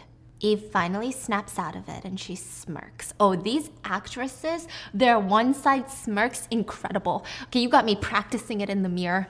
Doesn't really fit my vibe, but... What is it? Okay, why do I look like a pervert? But they are really good, okay? And you? Have you been doing, Diana? Oh, I just got a new job. So I'm pretty busy with that, you know. Got some new clothes and... Ooh, I ate sashimi, too. This is really weird, okay? Why did she mention that she ate sashimi? This is when we get a flashback of her eating sashimi with the man that she found out was sleeping with his driver, right? Uh-huh. She shows him the picture. He's the director of a private school, the chairman of a private school, and he has the power to make sure that she gets placed into that school, potentially even in a very specific class and grade, aka Eve's daughter's school. That's how she managed to become the teacher for Eve's daughter. And she tells Eve in her head, from now on, each day will be disturbing and terrifying, and you won't be able to stop me or make me disappear. I plan on becoming a very old roomer of yours, Eve. And while Eve gets her award at her old high school, everyone's clapping for her, but Eve's not even smiling. She's staring at Diana, who's standing in the back, clapping loud. And at the end, when everyone's clapping stops and Eve is about to give her speech, Diana starts clapping even louder. Wow, everyone, let's give it all up to the incredible Eve! And the bullies curiously turn around and stare at Diana. And Eve looks on at her in anger, hatred, and maybe for the first time, fear. Afterwards, Eve walks right up to Diana and slaps her across the face in the empty gymnasium. You crazy bitch! And she tries to slap her again, but Jay stops her. Stop! Why are you acting like a high schooler again? She's still slapping people? Yeah. And Jay's like, stop acting like a high schooler. Let me go! Diana smiles. Did all your dreams come true, Eve? Seems like you have a pretty decent job right now. You married a wealthy, connected, influential man when you were pretty and young. Are you living a happy life, Eve? Do you have everything you want right now, Eve? What are you trying to do? Did you see that article about my marriage or something? What the f*** do you want from me? Eve tries to attack her again, but Jay steps in. Hey! You're not gonna kill her now with everyone outside. Get it together, be the bigger person. Jay turns to Diana. Sorry. She's still a kid, an angry little kid. Mina snorts. You guys really haven't changed at all. Neither has your friendship. I'm jealous. Jay looks at her. Well, you've changed a bit. In high school, you were like a black and white picture. You're much more colorful now. You think so? I've got to get going, though, guys. Looking forward to your next forecast, Eve. I hope you don't mind that I watch you every single day. Anyway, nice to see you all. By the way, Jay, how would you even know what's colorful or not? And she smirks before walking off, leaving them all shook in horror about what's to come. What the fork is she planning? All of them go home on edge. Jay is even setting up a cute little bubble bath for himself in distress in his Versace robe while Ryan walks in through the bathroom door. You didn't show up to work today. Why do I keep giving you all these paychecks when I seem to drive my car more than you do?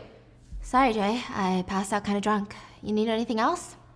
Find out what Diana's been up to. Ryan tries to look confused. Diana Moon? The girl from high school that you kissed once. Find out more. How long is it gonna take? By any chance, did you ever sleep with that girl? Did she like have your kid or something? Because remember Jay's hairs? Are you f***ing high? Are you f***ing insane? Have you finally f***ing lost your mind, Ryan? Get out of here. And with that, Ryan leaves, and a red-haired woman walks in naked, and I guess the bubble bath wasn't for just distressing, and he gets into the bubble bath with her. And Jay has clearly not changed. Hannah, the girl, is trying to have a good time, and Jay starts grabbing her by the hair aggressively and threatens to beat her up over small little jokes that she makes about him. Wait. This red-haired girl is Hannah? Yeah, they're just sleeping together. It's just a random girl named Hannah. But he's trying to beat her up? Yeah, because she was like... oh my god, your view is so nice. Maybe I should quit my job and move in with you. And then he was like, you think I'm stupid? You're like a nobody, okay? And he tries to beat her up for that. Wow. Yeah, so I think that just goes to show all of them are still so nasty. And they have a group chat to take it all out on. Sarah rants about how nobody, I mean, how is it possible that nobody knows what she's up to? She suggests that Ryan should look into it. Ryan responds, yeah, well, who's gonna pay me and how much? The only one that seems to be loving it is Mina. She's shopping. By the way, are you okay, Eve? What if rude rumors start spreading online or at your work? What if someone throws an egg at you on your way out of work? Frowny face. And she writes, Diana is such a bitch. Eve reads it, but her phone rings at that moment. Hey, sweetie, how is school? Mommy's at work. Mom, I spilled my milk all over my shoes at school, so I'm barefoot. You're barefoot? Well, that's so dangerous. Did you tell your teacher? What happened? Yes, but our teacher's not Mr. Yang anymore. What do you mean? I didn't hear about you're getting a new teacher. Yeah, we just got one. She's coming soon. Okay, well, I'll pay a visit to your school tomorrow and find out what's going on. Oh yeah, I think you'll like her. She said she's your friend. Oh my gosh. What? Who? My new teacher. Her name is Diana, Miss Moon. Sweetie, your teacher is Diana Moon? Yeah. And they hang up, and Eve gets in her car, and she's flooring it to that school. Also, Diana doesn't have a super warm welcome, and it's not just because of Eve. The other teachers are suspicious that she was introduced by the chairman of the school district himself, meaning she must be f***ing him. That's what they think, okay? She must be. Eve speeds all the way to Yuna's school where she's face-to-face with Diana in her empty classroom, and she's pissed. She rucks right up to Diana, smirking. You're Yuna's homeroom teacher? Seriously? Yuna is barefoot. She spilled milk on herself. Her tiny little feet were so small and soft. Are you threatening me? This isn't a coincidence, right? Not at all. No. Every part of my journey here has never been a coincidence. And I've walked into your trap, haven't I? Right into your little trap. Unbelievable. I thought you'd find some shitty guys somewhere, have a bunch of shitty children with them, and live a life. But I'm impressed. How long have you been planning this whole thing? I'm disappointed that you don't remember. I told you, Eve. You're my dream. I said that I'd see you again. You remember? Well, I bet you had fun every single day as you made your way here. Trying to get here was really tough, I'll admit it. But it's pretty fun now. And Eve loses it. She gets up in her face and screams, I wish you had died in high school! Well, where would the fun be in that, Eve? Even an evil bitch like you is living a great life, so why not? We'd never have gotten the chance to meet again, so this is fun. You should have fun. Anyway, welcome to my classroom, where I make the rules. Okay, right, of course you do, and since nothing about this is coincidental, I'm sure you've got some real fucked up rules, but nobody like you doesn't stand a fucking chance, okay? Do your best, and good luck. Eve smirks and leaves the classroom. And on her way out, before she can even get to the door, she seems really bothered, but she gets a text message from the group bully chat. Her friends are talking about how the vice principal of the high school is dead. And she turns around to Diana and looks at her in horror. We get a flashback to her meeting with Mr. Kim at the door with the flowers, remember? Uh-huh. And his son is standing there smiling at the woman that's not his wife that he probably wants to fuck, and his sweet, sweet old father. So you grew up to become a teacher, Diana? You went to school? Yes, Mr. Kim, and it was all thanks to you. So I came here to thank you. And she shoves the flowers in his face. He immediately backs off and his son intercepts. Oh, sorry, I'll take those. He has asthma and an allergy to lilies, sorry. Then I guess these can be your congratulatory flowers. Congratulations, Sam. I heard you passed your school inspector exam. Sam smiles. Oh, how did you find that out already? I mean, I came here as soon as I found out to celebrate with my dad. I still need to pass the interview, though, so it's not really over. Oh, come on. There's no need to worry, Sam. Your family is full of great educators. You know, on the day that I tried to withdraw from school, your father even took off his precious watch, and Mr. Kim flips out and screams at her, You shut your goddamn mouth! Dad? What? You're nothing but a fucking leech, you piece of garbage, you and he grabs the flowers and starts smacking with her while coughing because he's having an asthma attack. And she's just standing there getting hit in the face with the lilies that she bought. And he's screaming, do you really think you'll be fine after ruining my life, huh? If I had known this would have happened, I would have killed you back then, you little piece of... Wait, why is he so angry? So apparently he got in trouble because she... there was a whole fuss made about it. I see. Mr. Kim, were you concerned at all when you ruined my life? Mr. Kim starts going crazy, coughing with the flowers. His son pushes him inside the door and slams the door shut, leaving him alone on the front porch with Diana. Diana, what the hell is going on? I wanted to tell you before I posted it to the official forum. Post what? What are you trying to post? Of course I know that you didn't do anything wrong. Still, I didn't do anything wrong either. And you're a fully grown adult now. But back then, I was only 17. And the son is pissed, and he grips the flowers in his hand tightly, the hand that he's wearing the two-tone gold Rolex that his amazing little daddy gave him. Anyway, but all of this is just to tell you, Eve was terrified because Mr. Kim is dead. And Eve has this like sick smile in her face when she finds out that Mr. Kim is dead. And this like smile got me in a lot of trouble, okay? Because Koreans have a tendency to smile when something, or laugh when something is very unbelievable. We call it like 어이없어, but it almost comes off as like a, like what? So it's almost like that laugh. It's not that she's smiling that the vice principal is dead. Did you do that? Did you kill Mr. Kim? Are you asking me about his death or his punishment? And we get another flashback. Diana did not kill the father. His own son did. He invited his dad over when his apartment was filled with lilies, congratulatory flowers. And he tells his dad, Dad, you know word travels fast in this industry. I just have to pass my interview, and that's it.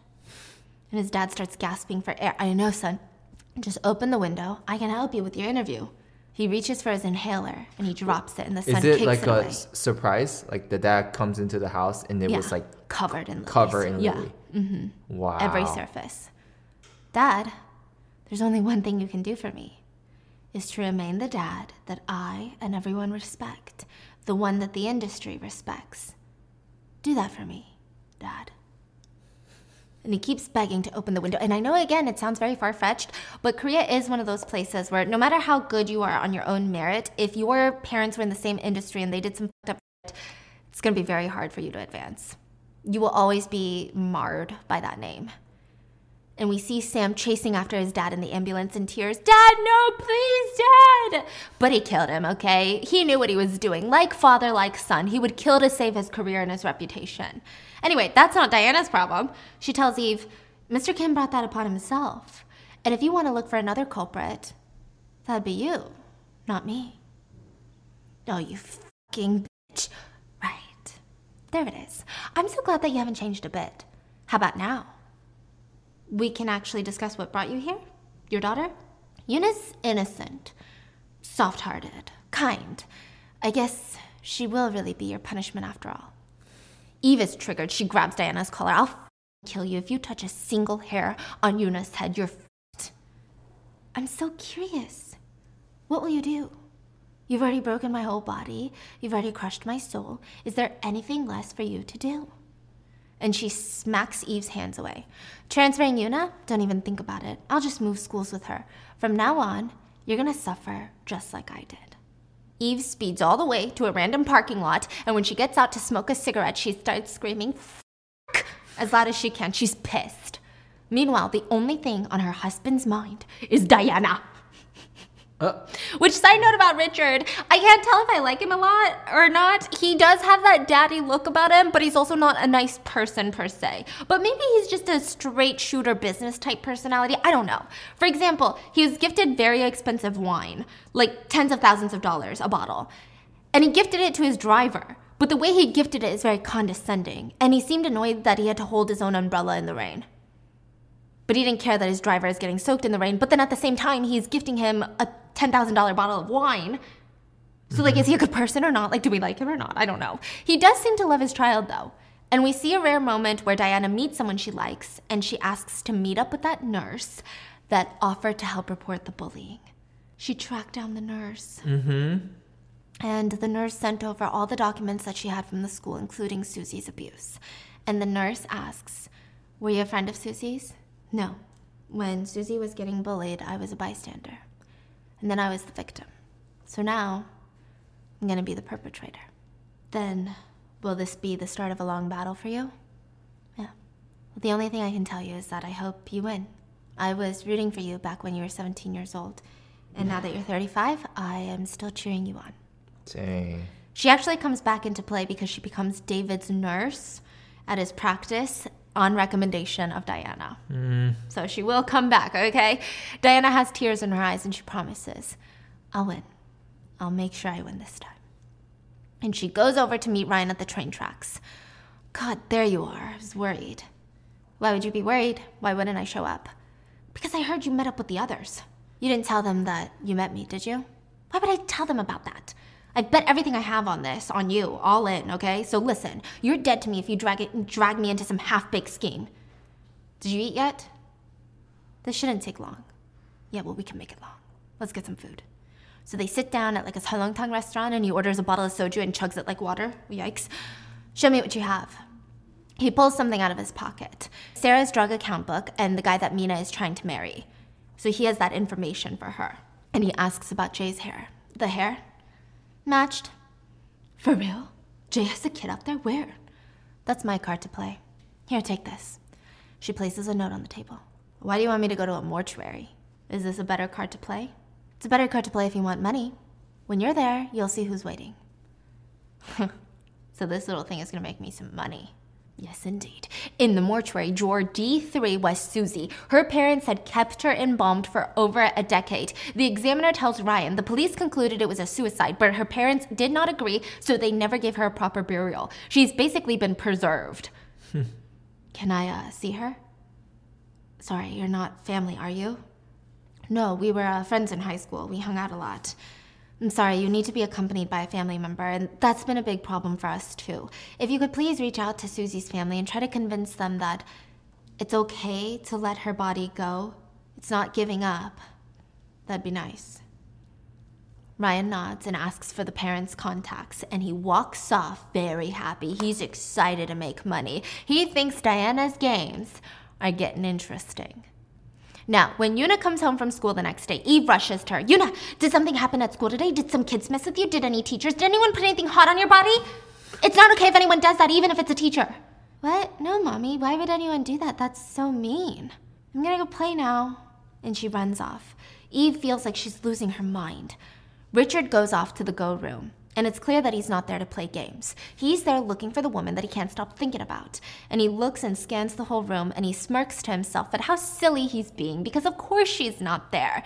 And as he's about to walk out the door, she swings past him without even glancing at him, without even saying, excuse me.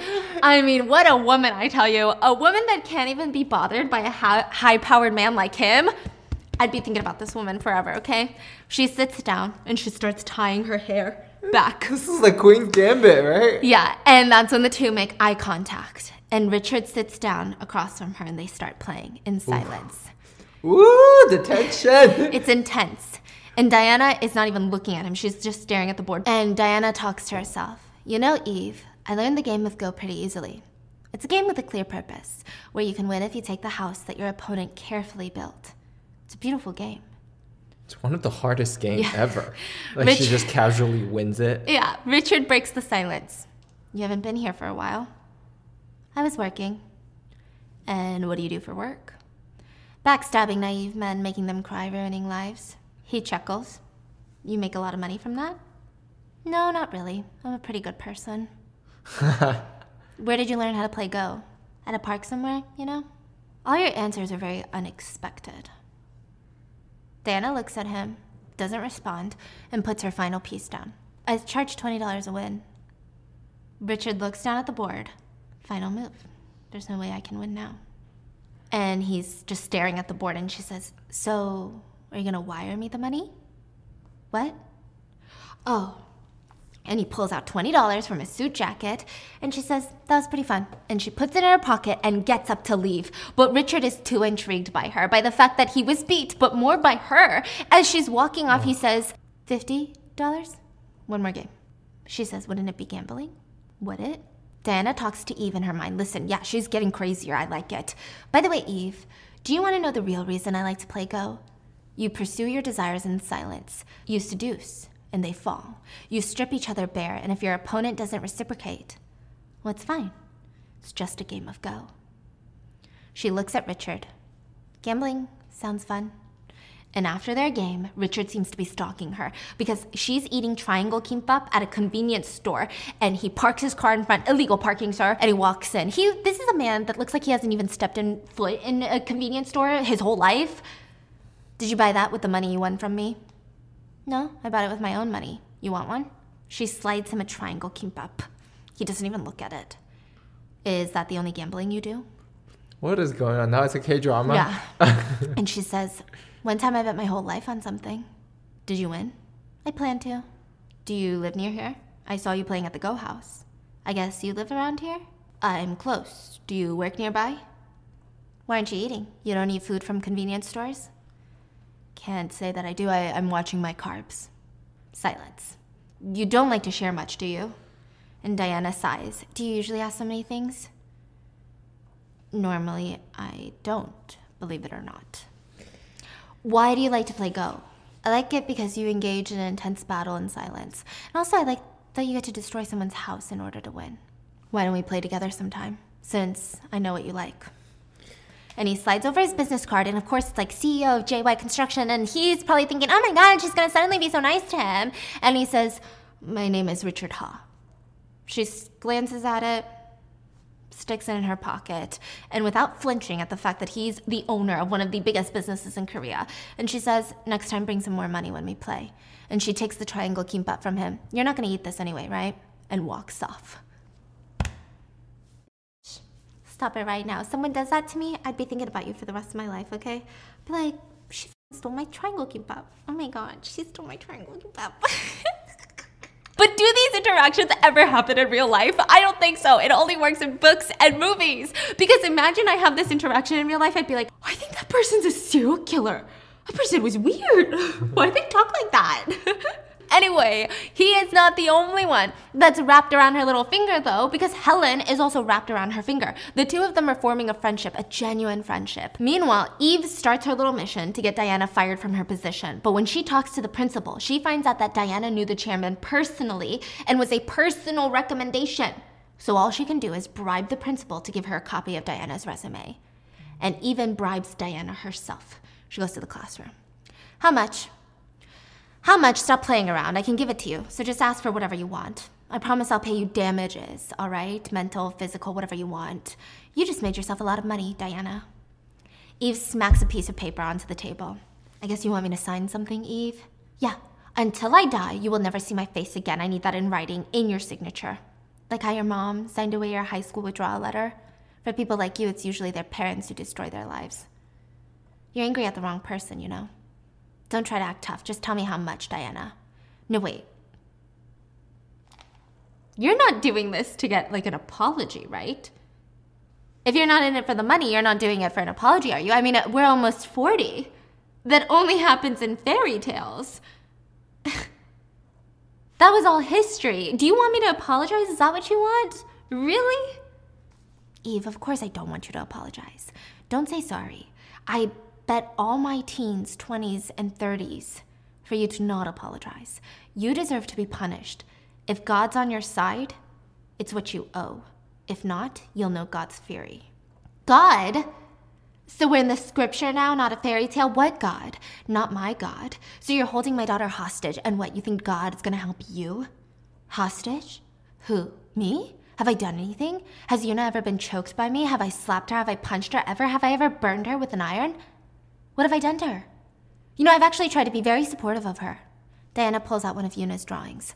She lives in a world where she doesn't know that the rainbow has 7 colors or can even tell when food is ripe. In my classroom, I make sure for Yuna that things like colors don't matter at all. This is confirming that she knows, because she already confirmed that she knows that Jay is colorblind, and she's confirming again. And so Eve is shocked. She's like, how did you know? How did you find out? I won't do anything to her. I can do things to you, though, for example. Parent-teacher conferences? As you know, the mother is not the only person that goes to parent-teacher conferences.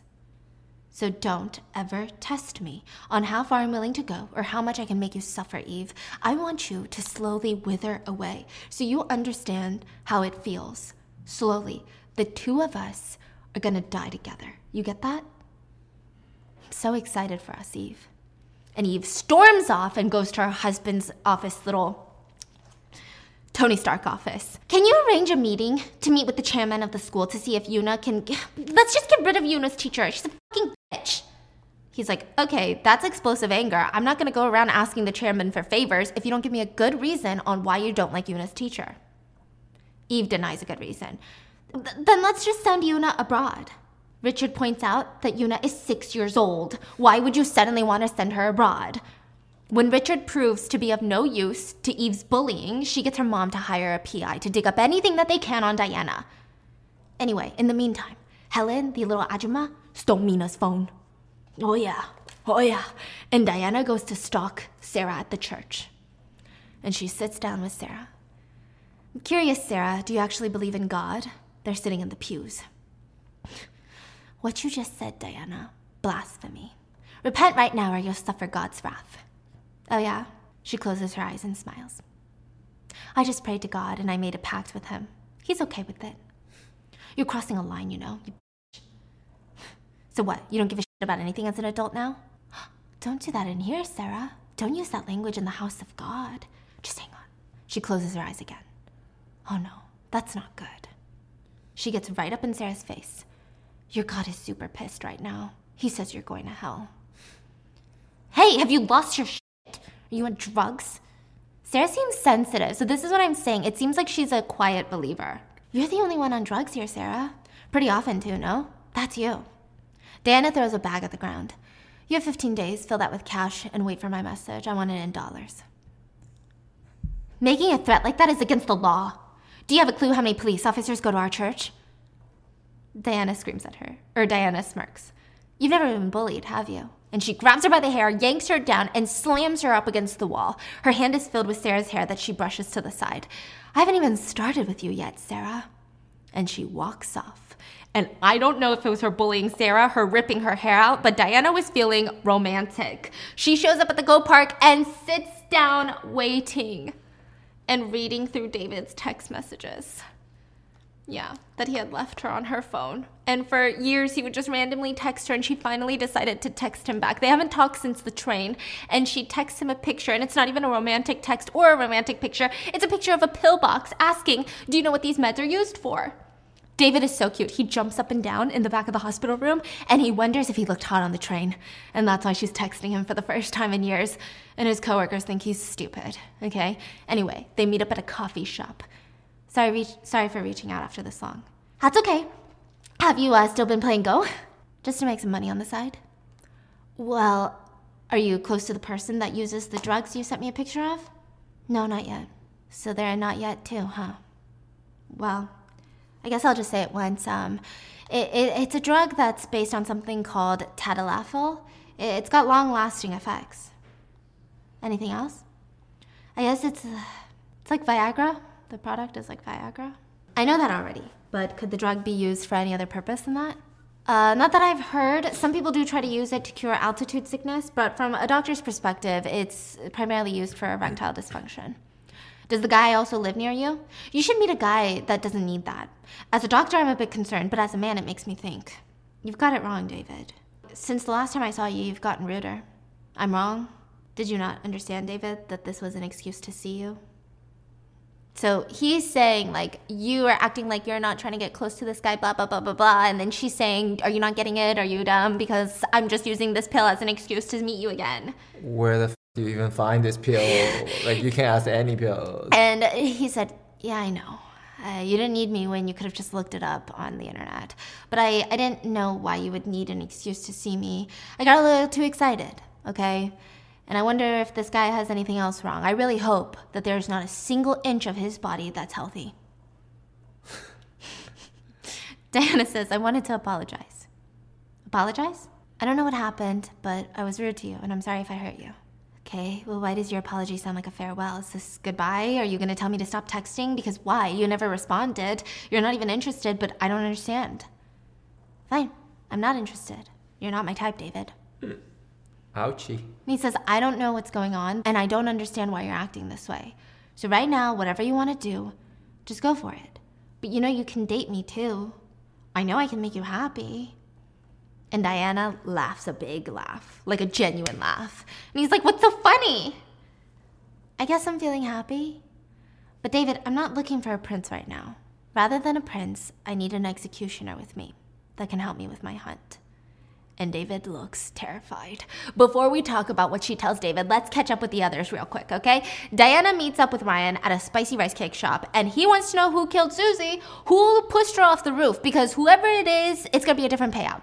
If it's Mina, you're looking at what, $1,000 bucks? If it's Jay, maybe more. Sarah, more. Eve, fat payout day. He wants to know. Tell me, I can grill them about it day and night, make their lives impossible. I can turn their lives into a huge mess, and then Diana, I will deliver them straight to you. So there's four. Who was it?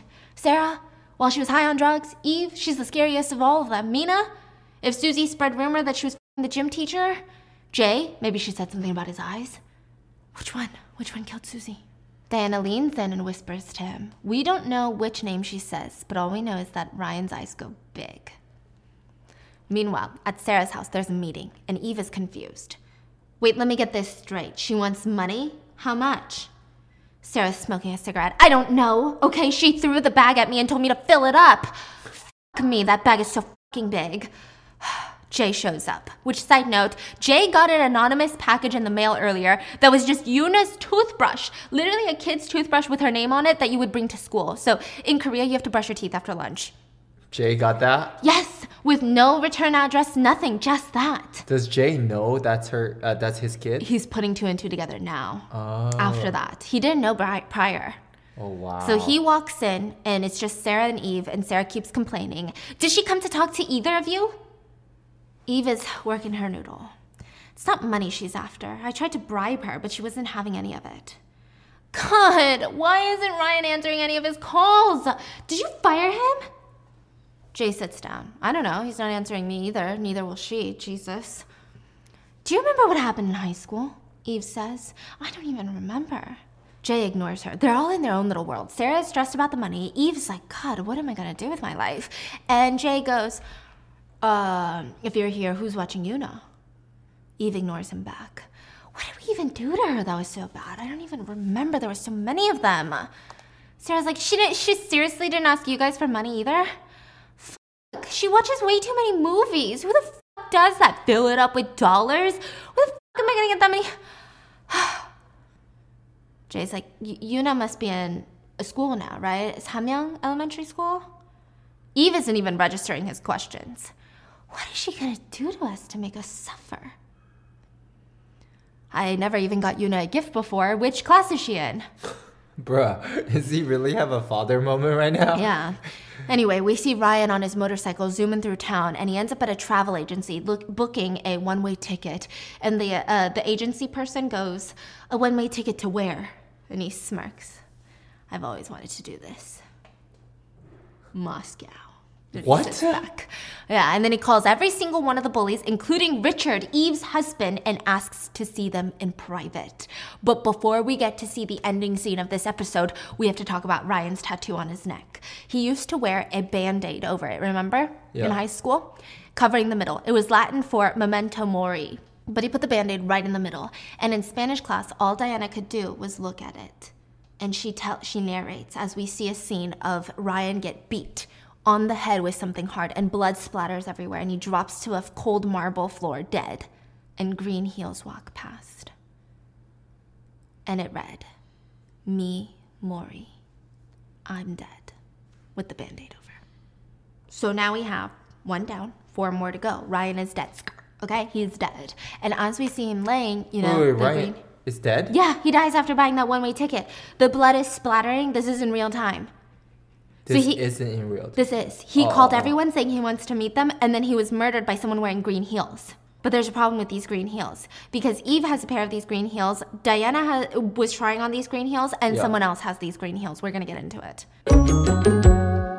One thing that stood out to me ever since I was young was someone said, never text anything important because it's going to get lost in the tone, which makes sense. And then we grow up and our careers and our literal school academic lives depend on emails, essays, everything is in writing. So don't risk it. I use Grammarly for everything. I started a few years ago, my fiance recommended it, and it's been game-changing. I can get through work emails so much faster. I sound a lot more polished, more confident. I sound like I know what I'm talking about. For example, I normally would say things like, we may want to consider providing an update. But Grammarly suggests that I should say, we should consider providing an update. Or once I wrote, oh, something isn't right about this. And Grammarly was like, maybe let's try, this needs to be different. Which honestly made the whole conversation so much smoother. It was much more productive. Communication is the key to fostering good relationships. Even if you don't have a writing job or you're a student, Grammarly is something that I recommend to everyone. Grammarly works wherever you work. Grammarly's premium tone suggestions take your writing to the next level. Like, it's helped me sound so much more polished, professional.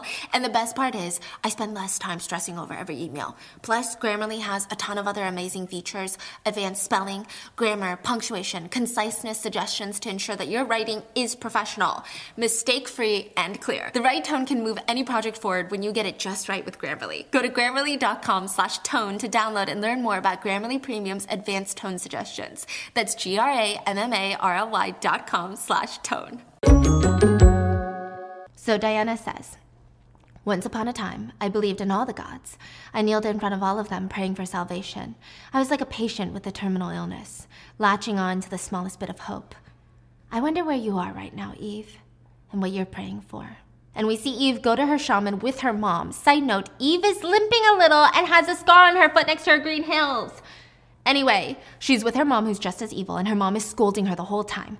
You just found out that the bitch is Yuna's teacher? You're so incompetent. You should just go home. I'll take care of it myself, Eve, whose son-in-law is the one that works at the Ministry of Education. Stop it, Mom. What if you provoke her and she starts telling everyone everything? What if everyone I know finds out? I'm so f***ing scared. Why are you so scared of a nobody like her? It's not her that I'm scared of, Mom. I'm scared for Yuna. If she finds out, everyone's gonna find out, and she might not understand now. But what if she grows up and she knows? I'm terrified. Her mom gives her a weak smile and steps closer. Eve, look at me. Remember what I told you before? Never look back. You won't find solutions in the past. They're always in front of you. That's just what life is like. Got it? And she aggressively grabs Eve's chin, and it's supposed to be a motherly gesture, but it feels very cold and threatening. And just when I thought I was gonna get a little taste of satisfaction, someone comes into things up. I don't know what he's gonna do yet, but he's giving sinister vibes. Mr. Chu is a teacher at the elementary school that Diana teaches at, and ever since she got there, he's been suspicious and watching her through the classroom window, trying to stick his nose in her business. He's the one that's telling everyone that she's probably f***ing the chairman of the school. And he finally makes his move and sits in her classroom, empty classroom, to talk to her. He's sitting there when Diana's phone vibrates. Is your boyfriend good to you? I bet he is. I don't know why, I just assumed that you would be into older men instead of a young boyfriend. Unless you have both. Kidding. Diana laughs. Do you have a girlfriend, Mr. Chu? Do I look like I have one? You really don't. Why would you say that? Oh, has nobody told you? I won't say then. Mr. Chu smiles. I can just tell. You're very talented at saying things that piss people off. I'm just like you, at creeping people out, I guess. Mr. Chu stands up, pissed. Miss Moon, you should be very thankful right now that you're a woman, because if you were a man, I would have smacked you. Oh, really? I'm surprised. You look like somebody who only fights women. I'm only kidding. You sounded so cute when you said it. I wanted to give it a try.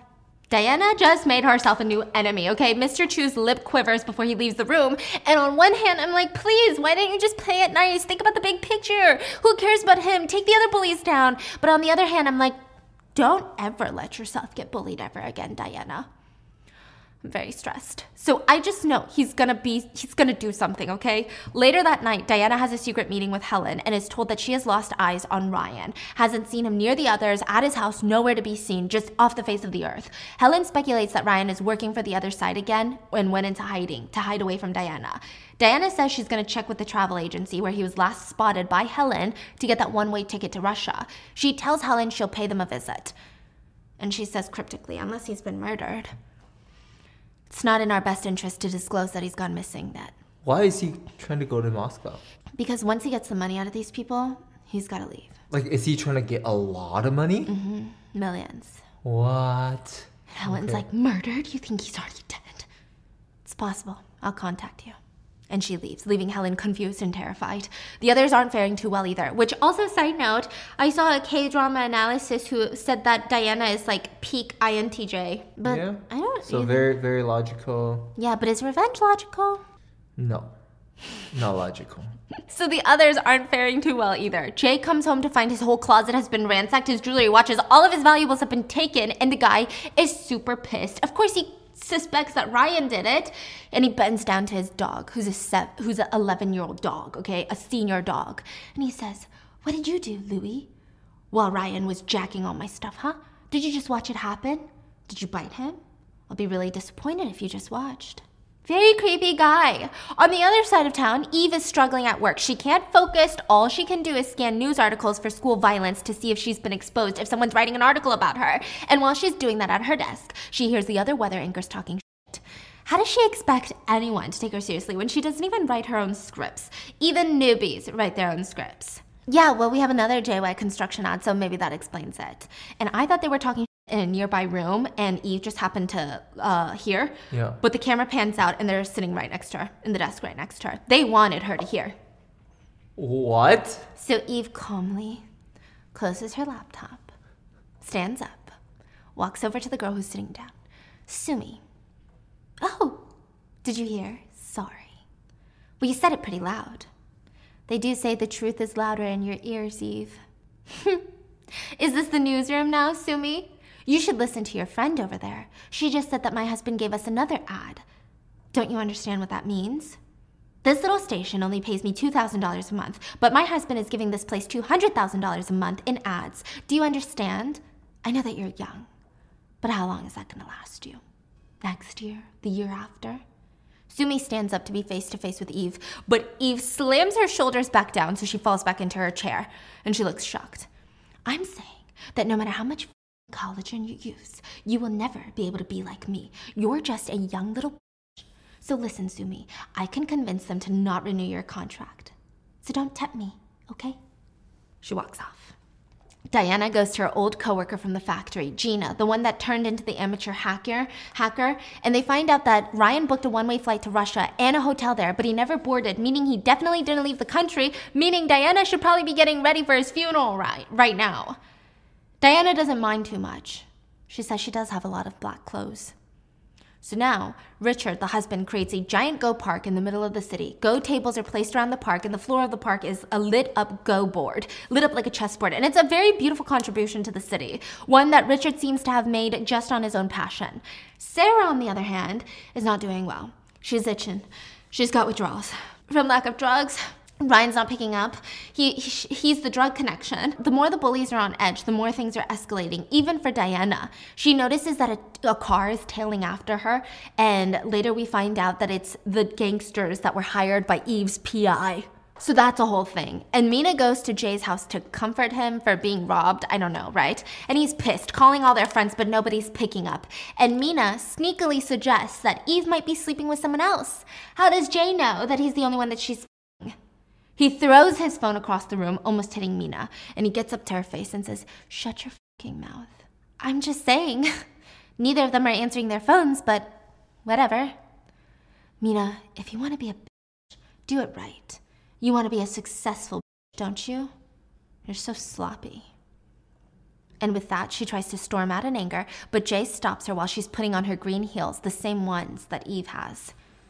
Aren't those Eve's heels? I bought them on a flight to London. I didn't know she had the same pair. What does it matter? Do you know Yuna's birthday? Eve's daughter? What? I don't know her exact birthday, but I know that Eve set a time before her, like sometime after Chuseok she was supposed to be born. Her mom's shaman thought it would bring good luck. Why do you care so much? I wonder if she's my daughter.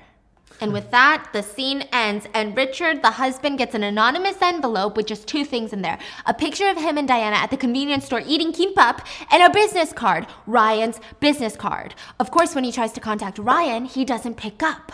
So he goes to Ryan's boss, Jay. Yeah, Richard knows Jay, of course. He does. These are his wife's old high school friends. They've been a big part of her life. Of course he knows them.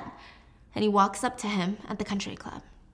It's been a while, Jay. 3 years, maybe? Yeah. The opening of your father-in-law's new building, I believe, was the last time I saw you. It doesn't look like you're here to golf. I'm curious, what brought you here? I couldn't reach Ryan. Do you know where he might be right now? So you're looking for him, too? I can't reach him either. And with that, Jay brings out a pack of cigarettes. The same brand that Eve switched to in the beginning of the show. Why are you looking for him? Want one? A smoke? No, thank you. I don't care for smoking. Do you know of any other way I can reach him? You didn't tell me why you're looking for him. It's private, between him and me. If you have his address, names of family members, anything. Jay looks at him, squints his eyes. Did you get something from him too? I bet you did. What'd you get? How's he trying to threaten you? Well, what did you get from him, Jay? This is going nowhere, so why don't we make a deal? Whoever finds him first tells the other, okay? Richard kind of looks and is confused. Don't you think you'll find him first? He's your friend after all. The two exchange business cards, and Jay says, he's not my friend, he's my bitch. I should get going. And he walks off. And now... Are they like having like a power struggle? Yeah, and now Diana is getting her bumper fixed because there was a whole car accident with the gangsters that were following her. Anyway, the mechanics are sitting in the shop grilling KBBQ, and the sound of grilling sounds like the grilling of her skin when she was younger, and she starts having PTSD, full-blown PTSD. She falls to her knees, drops her phone, frantically looking for it, getting car oil all over her. It's such a tense moment, and one that is strategically injected into the plot so that she can reach out to David. Okay, at her weakest moment. But I'll have you know, David has been making moves of his own. He has moved from Seoul to Samyang, which is the town that's like an hour away that all of these characters live. So that's why they have these big fat houses, because it's not as expensive as Seoul. It's still crazy, but you get it. He's opening up his own plastic surgery clinic in Samyang. He's no longer trying to be a nepo baby at the hospital. Diana comes to visit him in his new house, and she's confused. Did you move here? My friend works out here, and he's making a ton of money, so I came here to start my practice too. At least that's what I was planning on telling you. Is it working? You asked me before about where I'm headed, right? The reason I'm doing all of this? It's a long story and there's nothing really pleasant about it. Do you want to hear? And she tells him everything, and she admits her whole life is just to get revenge, and David is not calling the police or the hospital to admit her, so that's a good sign. But he says, so you're not going to stop. You're better than these people, Diana. I don't care about that. It gets worse every day. But Diana, once you get your revenge, you're gonna be ruined too. And Diana laughs. I'm jealous of you, David. Your childhood must have been sweet. You've grown up and you still have dignity. You can just go live your whole life spouting these cliches. Have you seen my scars before? She gets up and pulls up a tiny bit of her sleeve, just the scar on her wrist. Can you heal them? He looks at it and rolls up the sleeve, and his face twists into one of disbelief. Look at the face you're making right now, after seeing just one arm. You still want me to stop? Diana gets up, and she takes off her pants, as well as her coat, and there are scars all over her body, stomach, back, everywhere. David stands to see her, and all her scars, and he shouts, "They did this to you? I'm already ruined. I have no dignity left. I need to do this, and I want to stay faithful to my rage and fury." David wipes his tears. "I'll do it then. I'll be your executioner. I'll join the hunt. Just tell me, what do I do first? What do you want next? Who can I kill for you?" And he asks consent to grab her blanket and put it on her. And they sit down while he sews a button onto her jacket that the button fell off. Are they hard to look at, my scars? They're injuries. But if you collapse like that again, call me so you won't be alone. I can understand the burden that anger can be. I've been there before. And then he asks, "Who did you need to beat at Go?" "Richard, Eve's husband, the owner of JY Construction." "Why are you interested in her husband?" "When I finally get my revenge, Eve cannot have anybody at her side, not even her daughter or her husband. She will have no one left. Everyone that she has loved will leave." "So did you win your match?" "Yeah, What a good teacher. The passcode to the house is 3724. It may take us months or years, but let's play Go together again. And he points at the table, and he has a Go board. I'll make a move, and then you can come by whenever you can and make your move, and that way I'll know that you were here. So when you don't answer my calls, at least I know that you're safe. Wait, why can't she just come and, or can't they just live here? What's wrong? I guess he knows that she's not going to be down for commitment, right? Oh. Yeah. And he's like, I'll do whatever you want. I'll do anything for you. I'll happily be your executioner. Now, this might be a raging red flag to some people because why? Diana doesn't even know this guy. But his dad was murdered by a serial killer's patient, and he has been seeing a therapist every day because all he wants to do is get revenge on that serial killer. The serial killer was sent to prison, but we see in present time that he has been writing to David letters from prison every single week about how the smell of blood on his knife when he pierced into his father's neck was something he would never forget. David's mom actually intercepts one of the letters, and she had no idea that this serial killer had been sending letters to David all along, and she goes to visit inmate 3724. His door code. So he's also full of anger and wants revenge. And he's been trying to suppress it, He constantly imagines killing the serial killer. He has a collection of knives and scalpels, and he always just pictures stabbing him, like the way that he stabbed his father. Wow. Yeah, it seems like he's going to be slowly a loose cannon, probably, right? And on the rich side of town, Eve is getting ready for a fashion award ceremony. Her assistant eyes her bandaged foot but doesn't say anything. And while she's getting ready, her daughter Yuna runs to try on some necklaces to play dress up. And Yuna complains that the diamond necklace that her mom put on her is too heavy. And Eve gets down to Yuna and explains, expensive jewelry, expensive watches, expensive cars, and handbags are all heavy. Expensive coats, dresses, and heels are all light. You got it? What kind of mom? Go teach her like 2 plus 2, okay? And she's like, I got it, mom. And in that moment, Eve promises herself that she will not lose this war. But she might be a little bit too optimistic because Jay opens up his delivery and, his speculation is correct. He has a document in there that shows that he is 99.999% Yuna's father. And on the other side of town, Mina gets a package while she's at work. And it's pictures found on her phone of her and Jay sleeping with each other. So she had taken these pictures. So she's forking Jay. Damn, Jay's forking everyone. Yeah, he's for the streets, okay? He's really for the streets. And Mina always wanted to be Eve. Everything that Eve had, she wanted it. But Jay is not trying to marry her. She's engaged to this other rich guy. And if he ever finds these pictures, he's never going to want to be with her. Because misogyny. She has no idea who this package is from. Everyone's just getting packages. Meanwhile, Sarah is freaking losing her mind because she needs drugs. Anyway, back to Richard, who's trying to call up Ryan. He's even digging up wedding albums to see if he can find him, and Eve walks in on him, giggling. Oh, honey, I didn't think you'd be the one to dig up these and take a trip down memory lane. These are your high school friends. Ryan's not in the picture. Oh, he's not? But, honey, how do you even know Ryan? Do you often see Jay or Ryan? Sometimes, whenever I have a fitting, I do it at Jay's shop, but I haven't talked to Ryan lately. Oh my god, sometimes he says some really weird stuff. Did he say something weird or odd? Did he threaten you at all? What did he say? You and your friends aren't acting normal right now. Every time Ryan comes up, you all ask if I've been threatened. Get to work safely, Eve. And he walks off, and she looks panicked. Her house is starting to crumble. Eve sneaks into his car and finds out that his last GPS search was for the golf course that Jay owns, and she's like, f***. Meanwhile, Diana's having a much better day than Eve. She meets up with Sarah at the church to grab the cash. Couldn't you at least be a bit more ethical and just take my money instead of meeting in a holy place? Diana smiles. I really like this place. It makes me think that your heavenly father will bless this conversation. This you just go off to college and now you think you're better than everybody else? I'll be going now. This arrogant has somewhere to be.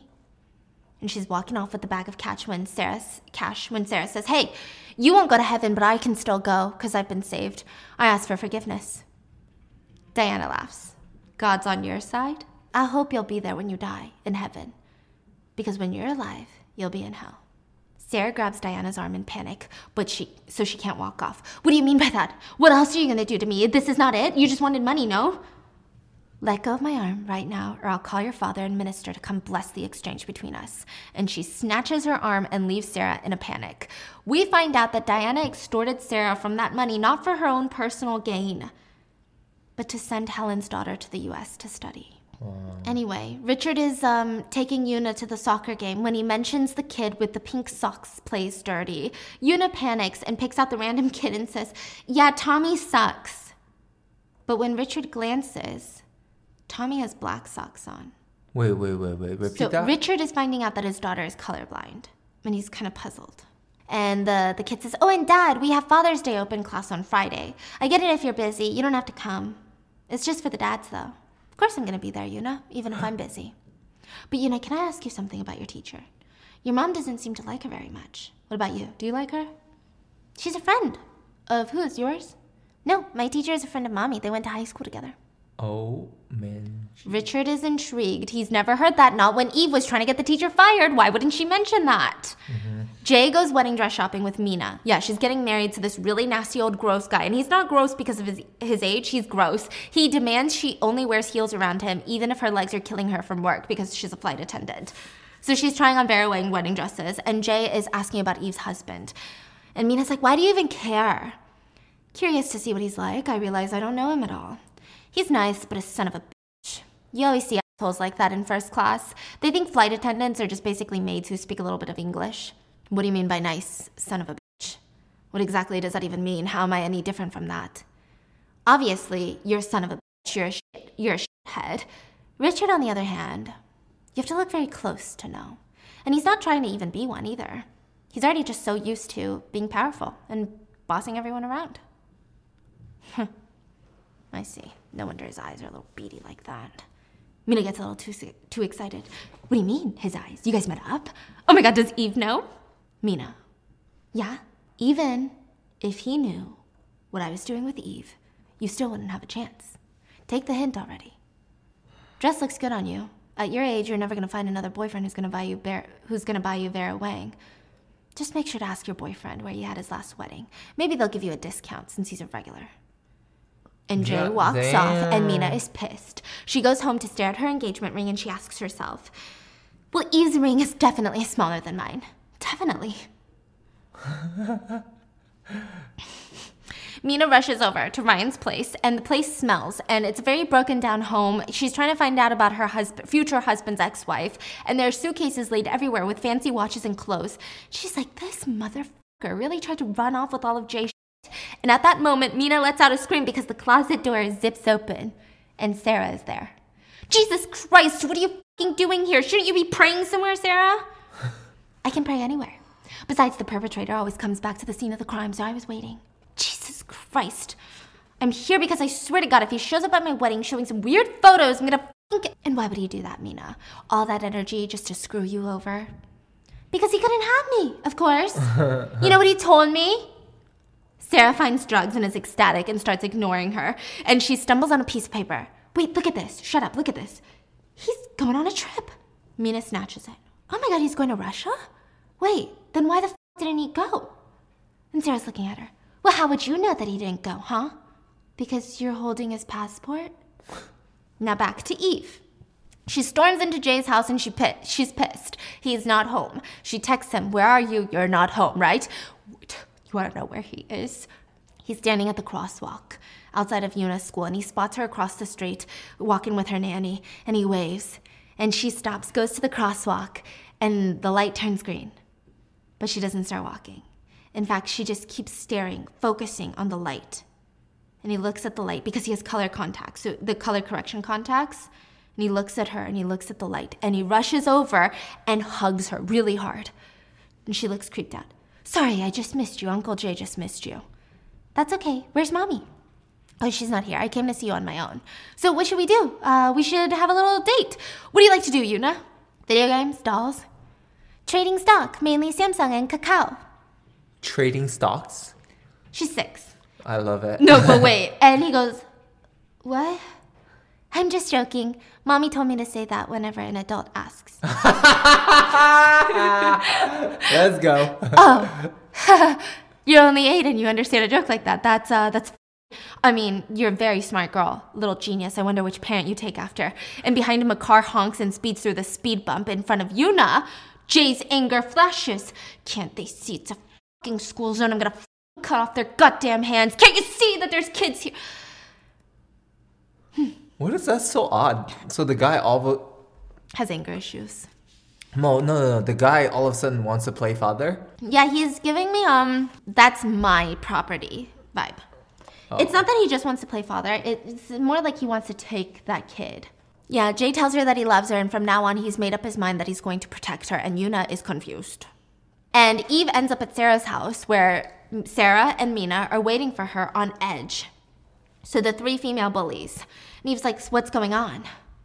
Sarah's the first to talk. He's dead. Did you see our message? What are you saying? Slow down. Mina says he's missing. Ryan's missing. We went to his apartment and his landlord told us nobody can reach him. He was moving out, clearly. Even had a plane ticket to Russia. Left everything. It's weird. He's got to be dead. So then call the police. You report that stuff to the police, not me. Sarah's confused. Report? Eve? Report what? All we're saying is that it looks weird. Yeah, Sarah's right. Besides, I'm getting married soon. I can't be seen at a police station. Eve rolls her eyes. Then why me? I'm supposed to be at work right now. So then, did Ryan call either of you guys? Sarah? Eve? Did he call either of you before he left? Eve says, well, I call him often. He's Jay's driver after all. When's the last time you guys talked to him? Mina says, well, I guess sometime around the 19th or the 20th. Sarah is confused. Eve looks pensive. Mina says, I got a weird call from him that day. So I was wondering if you guys did too. So they all are disclosing a little bit of information, but nobody wants to tell each other what their call was about. And Eve says, like what? How was it weird? Sarah mentions, I got a call too. You did? What did he say to you? Sarah can't make eye contact, and she said, nothing, just kept saying some stupid shit, so, and like, he was gonna drop off a gift or something. Anyway, Mina's confused. So he gave you a gift? You got a gift? And I got a stupid I love you? Side note, Sarah and Mina are clearly both lying and Eve knows it, but Mina is playing into this. That stupid son of a bitch told me that he loves me and asked me to visit soon. Does he think I'm crazy or what? I'm getting pissed just thinking about it. How dare he think that he has a chance with me, right? He thinks like we're on the same level. And at that moment, the very serious energy is burst with Sarah and Eve laughing until their stomachs hurt. And Eve asked, did you do something to Ryan? Did you drug him? Oh my god, that's so funny. He loves you.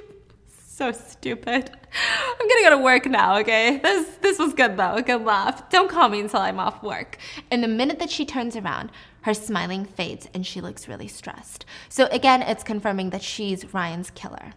Oh, what? And she wasn't expecting these two girls to go to his apartment and find out that he's missing, never made it to Russia. Something happened, clearly. Now, meanwhile, Jay invites his lawyer over, who looks sick of his shit. He sits down on the couch. I'm gonna keep it simple, Jay. You can't have the kid. What the fuck? Why not? Because the child is yours biologically, but when a child is born during a marriage, the child is legally the married couple's. That means her real father is Richard. My fucking god, that's not fucking fair. Even with the DNA test, I'm like 99.99% to the fucking match. Isn't that science? Well, would you waste your time on that? Even if it was 999%, as long as the legal father does not abandon the child, you'll always be second. Son of a bitch. Can you at least try and file a lawsuit or whatever? Something. I'm saying, you don't even have the grounds to file a lawsuit. You're a third party and you're not considered. Why am I third party? I'm a real fucking father. Shit, what kind of fucked up law is that? You might have a chance to file a lawsuit against them if it's clear that the legal guardians were unable to conceive a child during the time the child was conceived. Like if one of them was in prison or on a long road trip somewhere, then maybe you could file a lawsuit. That's not fucking possible. They're lovebirds. Okay, well, is the father abusing the child? If he were abusing the child, why the fuck would I call you? I would just call the cops. Then in this situation, your best scenario is not a lawsuit. It's a divorce. The mother and father get a divorce, and you can enter child custody, which would be a whole different matter.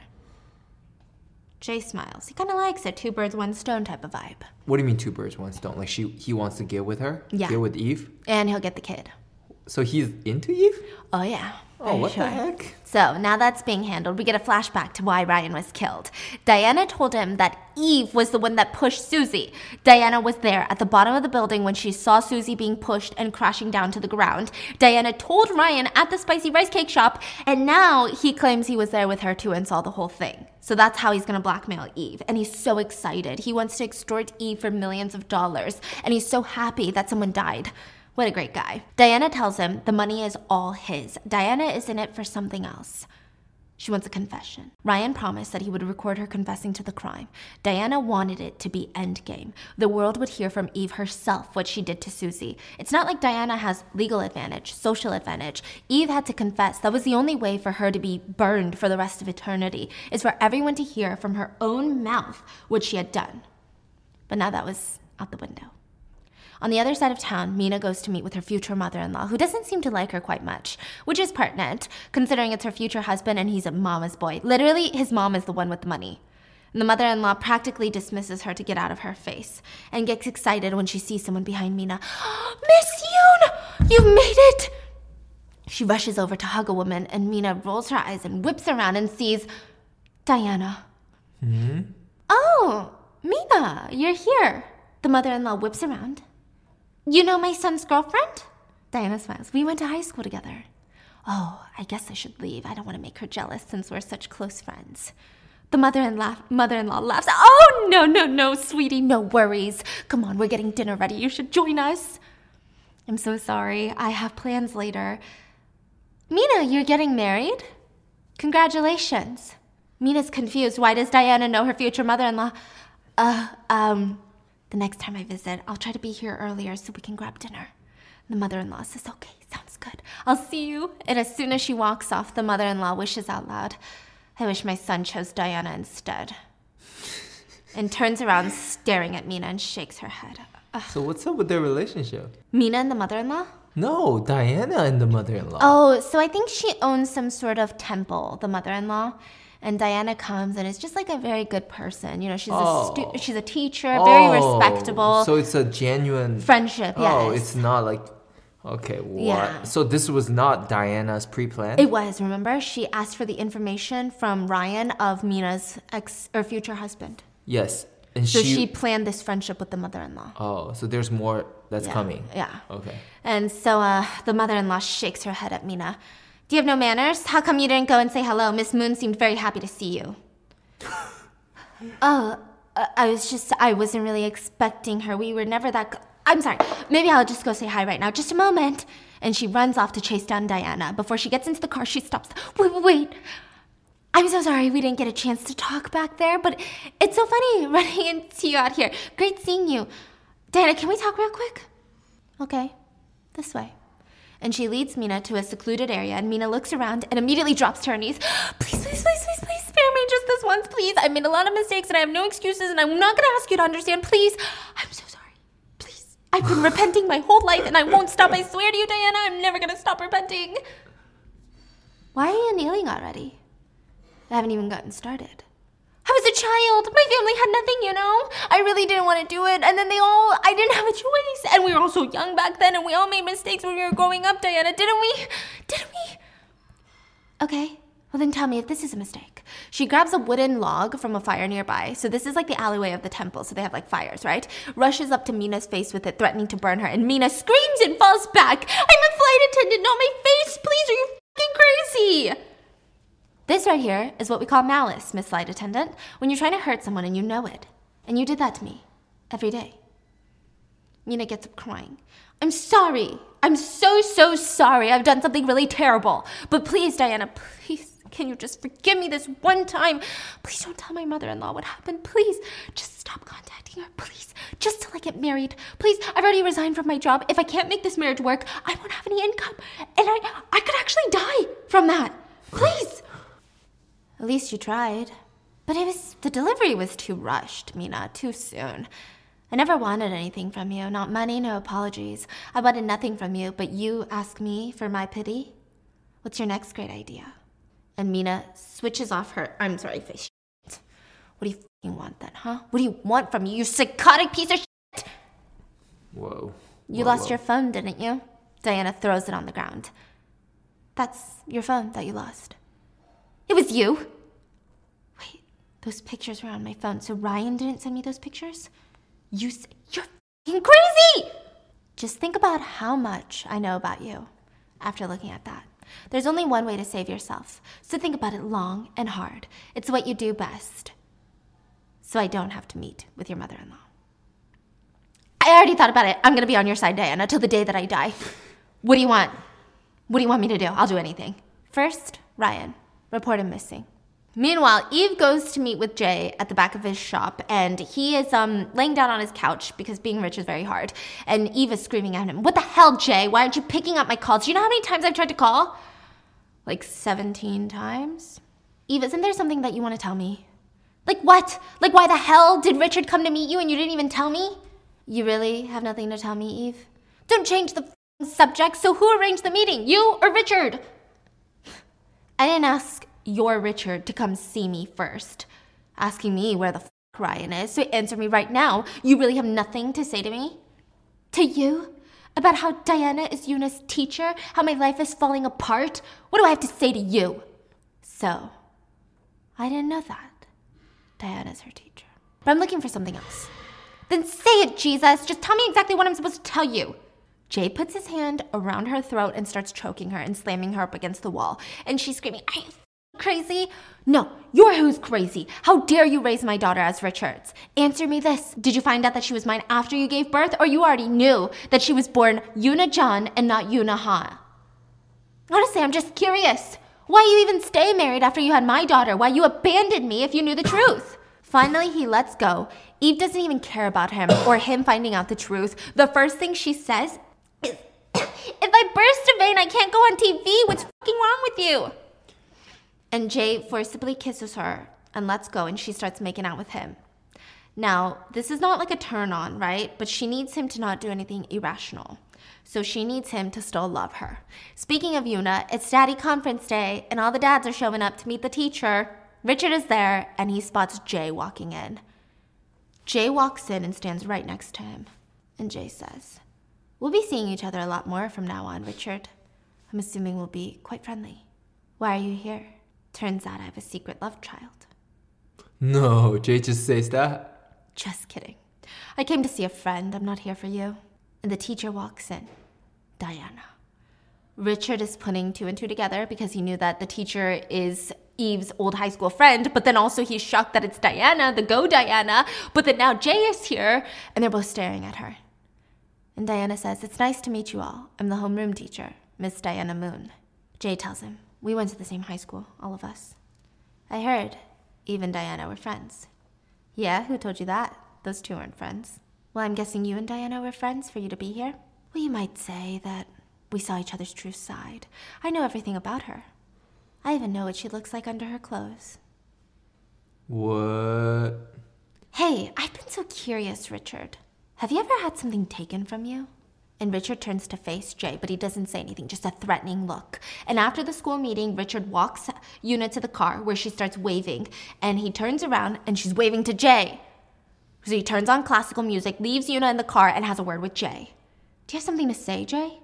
No, it's just, yeah, I like seeing kids smile. It's like a cheesy commercial.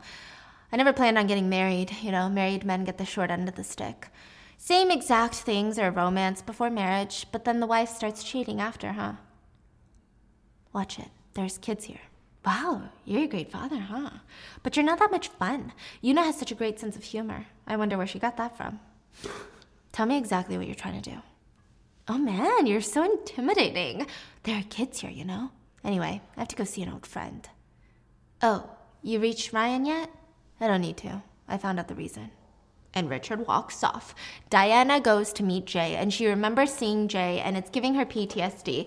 There was one time where Jay made her stand outside in the rain, just getting poured on in her school uniform, which is like a white t-shirt, and he was just talking about how she must drink a lot of milk because her breasts are huge. And she just falls to the ground crying after he leaves, and now she has the power. "Hey there, Diana." "Jay." "So it looks like Eve's pretty little pet is her daughter's homeroom teacher now, huh? Coincidence? I guess Eve didn't tell you." "I told her that it was not."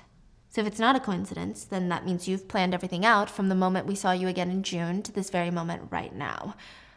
That's fucking scary. I didn't realize you were like this. I just thought you'd be playing basketball or something. Tell me, why is it that bad feelings are always right? I don't think I can avoid this, and I can't stop you.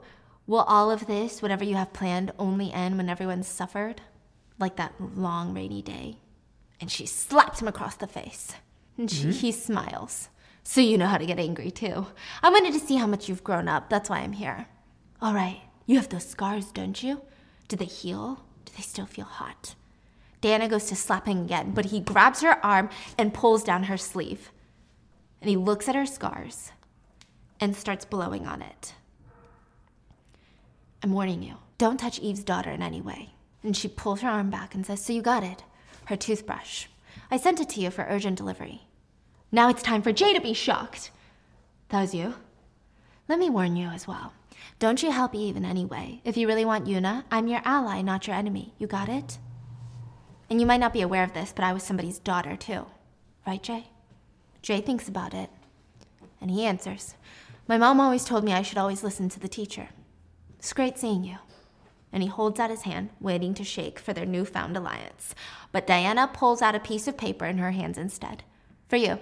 It's the drawing that Yuna made where you can clearly tell that she's colorblind. Diana is clearly getting worse as the revenge gets thicker, so after this interaction, she actually rushes to the bathroom to throw up. And she starts itching the scars that Jay blew on until it bleeds. And she's sobbing, thinking about that rainy day. So her mental health is deteriorated. Okay. Yeah, because it's getting so intense, and the PTSD it's bringing up, and they're like fighting back hard now. Mm-hmm. Meanwhile, Yuna goes back home to talk to Eve about Parents' Day, and Yuna is happy that her dad is the coolest one there, but Eve is pissed. Yuna, why do you keep breaking your promises? I want to know everything about school and everything your teacher does and says to you. Do you remember that? You should have told me something like that, Yuna. I told you we were eating dinner. I told you that all the dads are coming. Oh my God, I'm just so all over the place these days. Okay, I'm sorry, Yuna. Did your dad talk to any teachers while he was there? Did they greet each other? No, they didn't, but Dad talked with Uncle Jay after class. Uncle Jay was at your school? Why is he in your classroom? Richard is too busy to hear Eve screaming at her daughter in the bathroom because he's gifting Mina an Hermes bag over dinner. Wait. Richard is giving Mina a bag? Mm-hmm, the flight attendant. Why? And she's sitting there. I was very excited when you asked me for a meal, Richard. I mean, I was curious to see what you wanted, I must say. This gift is a surprise. What do you mean by the gift? It doesn't mean much. It's like a fruit basket. I don't like to come empty-handed. I asked Greg for your information and such. I hope you're not too uncomfortable. Not uncomfortable, just nervous. This is definitely my style, though. Thank you. You know Diana, right? Diana Moon? Mina chokes on her tea. To be exact, I'd like you to tell me about the relationship between Diana Moon and my wife. Wait, how do you know Diana Moon? We play Go together. Wow, it's a small world, isn't it? Does Eve know that you're meeting with me today? No, I don't plan on telling her. Mina looks shocked and excited. Oh, it's her time to shine. There's not much I can say about Eve and Diana. We all went to the same school together. Eve bullied Diana a lot back in the day. Was this bullying violent? It wasn't just violent, okay? It was way more. How bad? Really bad. And she gives him a recap, but tells him if he's interested, he should hear the rest from his wife. It's a pretty enthralling story. So Diana wasn't the first victim? Sounds like you and your wife don't talk much. Why don't you try it out today? And she gets up and leaves and asks for a small favor. When you see Diana, could you tell her that I told you all this stuff? Thank you. And leaves. Richard ponders back to what she said at the convenience store. Diana said, he asked her, is that the only gambling you do? And she responded, one time I bet my whole life on something. And he said, did you win? I planned to. Richard looks pissed. At who? I don't know, okay? He goes back to the park that he built for Go, and he sees a whole crowd surrounding David. And he doesn't know David, the doctor, but he plays a game with him. And they have a weird little conversation, and I guess David is just trying to get to know Richard. It's kind of weird. And afterwards, David goes and sits with Diana in her little headquarters, eating bongtiki, which is cracked rice crackers. And he's like, he was tall. Richard was tall. I wish I was the only tall guy in this town. But his watch, his shoes, his cologne, they were all just right. Not too much, not too little. It was like opening the 17th page of the January GQ magazine. Diana looks at him. That's a really weird way to describe someone. My parents were weird about my birthday. I never wanted much, and they didn't know what to get me. So starting from senior year in high school, they told me they would open up the 16th page of the GQ magazine, because my birthday is January 16th, and they would get me whatever was on there. Sometimes it was a book, a coffee machine. One time I got a sports car out of it. But why does that make Richard the 17th page? When you flip the 16th page, you can always see the 17th page, and sometimes you find something even better on that page. I guess what I'm trying to say is I was annoyed that Richard was so cool, okay? Diana laughs. Like, this guy is cute, and he's jealous, okay? And he asks her, did you get a call? Not yet. I thought he was going to call me to clear things up, but he hasn't called yet. He probably doesn't like it right now, Diana. He has no control over it. He seems like the type that needs control. He just, I bet he's going to reach out on Friday, after he finishes all of his work, cancels all of his plans for the weekend, and then he rehearses his questions in his head. I think that's when he'll call you. He was right. Richard goes home to see Eve waiting for him in his office. Where have you been all day, honey? You haven't been answering my text. Where's Yuna? Don't you know what time it is? Maybe I should learn to play Go too, you think? We can spend more time together. Richard is not having it. Let me ask you something. Are you friends with Yuna's teacher? Is she the teacher you told me you don't like? I heard you went to go to the daddy conference, you know, and she misunderstood something about me. As you probably saw, the teacher and I are from very different worlds, but she and I talked about it, and it's fine. Why? What did she say? She should have said something to me about it. How did you talk it out? You called her a crazy bitch in my office when you first told me you hated her. Did you mean she might try to hurt Yuna? Is that why you wanted to send Yuna abroad? Eve smiles. Honey, we've dated for 2 years, and we've been married 10. That's 12 in total. And after all that time, you have to trust me that everything's going to be fine. I don't like to be scolded, you know? No matter what you've heard or what anyone says to you, don't listen to them. Whenever you choose something, you always choose the thing that's most appealing and shinier, don't you? Our marriage is one of those things. You like my body, you like my voice, you like the jokes I make, you like my pedigree, my background, you like all of it. So don't try and open a box that should stay closed up. I love you so much, babe, and I don't want you to find out about this, okay? And I will make sure that nothing inside that box comes out into the world, and I will make sure that Yuna stays safe. So come on, babe. Can you just let me and Yuna shine like we do now? I promise you that box isn't shiny at all. So finally, she's put her foot down, and she's like, stay away from this, okay? You don't even want to know. Richard doesn't say anything, and Eve goes to work, and Jay is there to talk to her. What are you doing here? And Jay's like, just end it. Divorce him. And what? End things with your husband. I want to be Yuna's father, and you'll get a new husband. Are you fucking insane? Is that why you showed up at Yuna's school? Don't change the subject. Do you really love him? You guys can't even talk about Diana. You don't even know if he's going to take your side or not. Or maybe you don't talk about it because you know he won't take your side. But I know all about what you did to Diana, and I've still been here for you, right here. Isn't that love? Is that love to you? Yeah. Even if we didn't know it was love back then, don't you think that's love? I never actually really thought about it. But now that I think about it, oh my god, I love him. What? I really, really love him. Like, I actually love him. Richard? Yeah! Eve goes to meet with the PI, who says he's dug up all he could on Diana, and she's a clean model citizen, okay? So Eve is like, dig up what you can on her mom. Last time it worked pretty well. The poorer you are, the more harmful your family is. So she's trying to, I don't know, get something about Diana's mom. But what's crazy is that Diana put her mom's pictures up along with the perpetrators. Oh, she wanted to get back at her mom. Let's go. Wow. Let's do it. Wow, wow, wow. Mm-hmm. And then meanwhile, Eve is standing in front of an apartment building, and she calls her PI. Are you sure this is the right address? I'm in front of it right now. The PI says over the phone, yeah, it's the correct address. Why? Eve turns around. Because it's right in front of my fucking house. She's at her apartment address. Who? At Diana. Eve is at Diana's apartment address. Oh, okay, okay. Richard is meanwhile canceling all of his plans, and he finally rings Diana. Where are you? Let's meet somewhere. So they meet at the Go Park, and they sit down. And Diana says, how much can I win per house? You must have a lot of questions, Richard, so go for it. Aren't you cold? Your clothes look thin. I thought your first question would be if I approached you on purpose. I guess I wanted to be unpredictable for once. What would you have done if I hadn't called you? held a parent-teacher conference. What if I had made a complaint against you? It's a private school, I'm influential. I know all about your influence. I'm depending on it. The man who taught me Go was a lawyer who said to me that I was born holding the black stone and it was easy for me. I've always held a certain advantage over others. But right now I feel I am at a disadvantage. I have questions about you and Eve, but I want to hear you out first. Why would you want that? Because you claim you're a victim. And with that, Diana's face darkens. Claim? Bitch, claim? Is the husband just as bad as her? Meanwhile, Eve makes it up to the roof of the apartment, and from there, it's a clear, straight view into her house, and she's pissed. She calls a locksmith to come unlock the door to Unit 301. He says, but ma'am, this is illegal. And she says, if it were legal, you think you'd be getting paid this much? Fucking do it. And he gets to work. And when the door finally opens, we see her step inside, and every wall is pictures of her and her bully group. Every single one, from her birth, from the social media post, her wedding.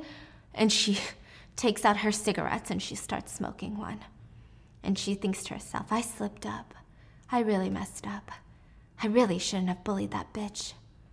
I should have killed her instead. Back to Richard and Diana.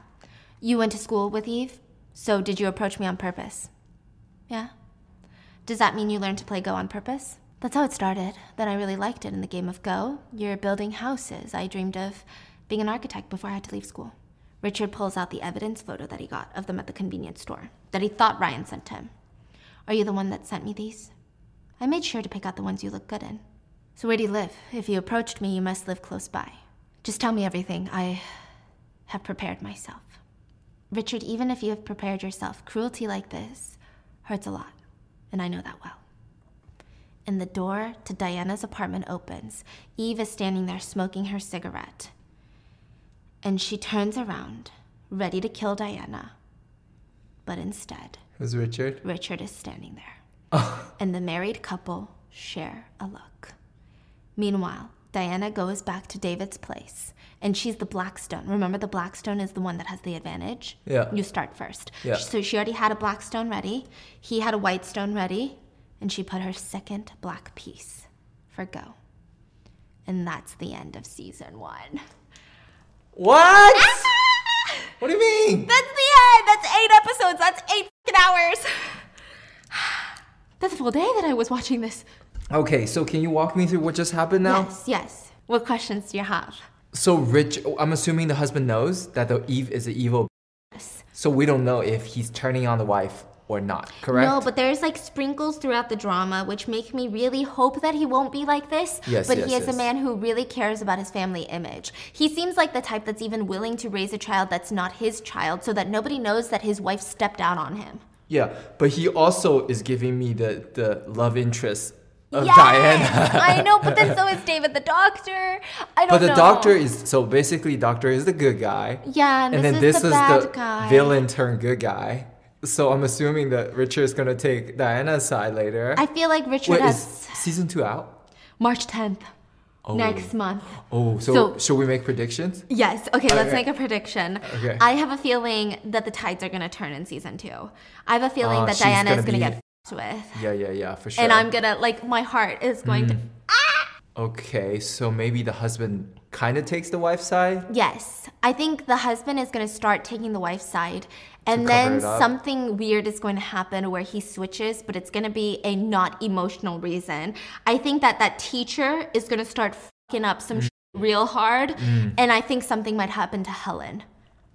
She's been too nice and too good. I feel like she's gonna get hurt. What about Golden Retriever boy? He's gonna... Oh, I think he's gonna become unhinged. He's gonna turn dark. I think he's going to get too addicted to revenge.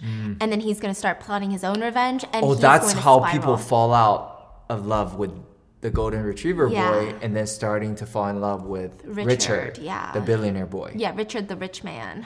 That's why I named him Richard. So does he giving male energy. He's they're really playing, K-dramas are all about tropes. So I don't even know how many scenes I've seen of him loosening up his after work. Why are you looking?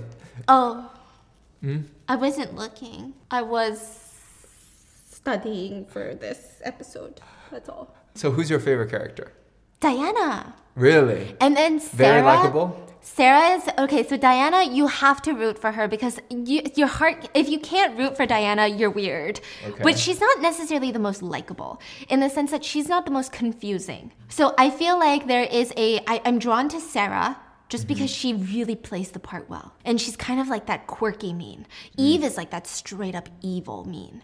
And Eve, even then, is a fascinating character to watch. She's multidimensional, and the way that she's so manipulative, the way that she can have people wrapped around her finger is just so interesting to see. I kind of find Jay interesting too.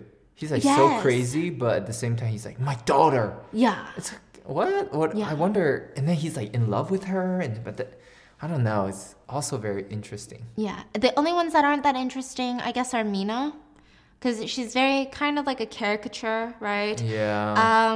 I think Richard is interesting in the sense that you don't really know which way he's going to swing yet, so it's kind of like a wild card.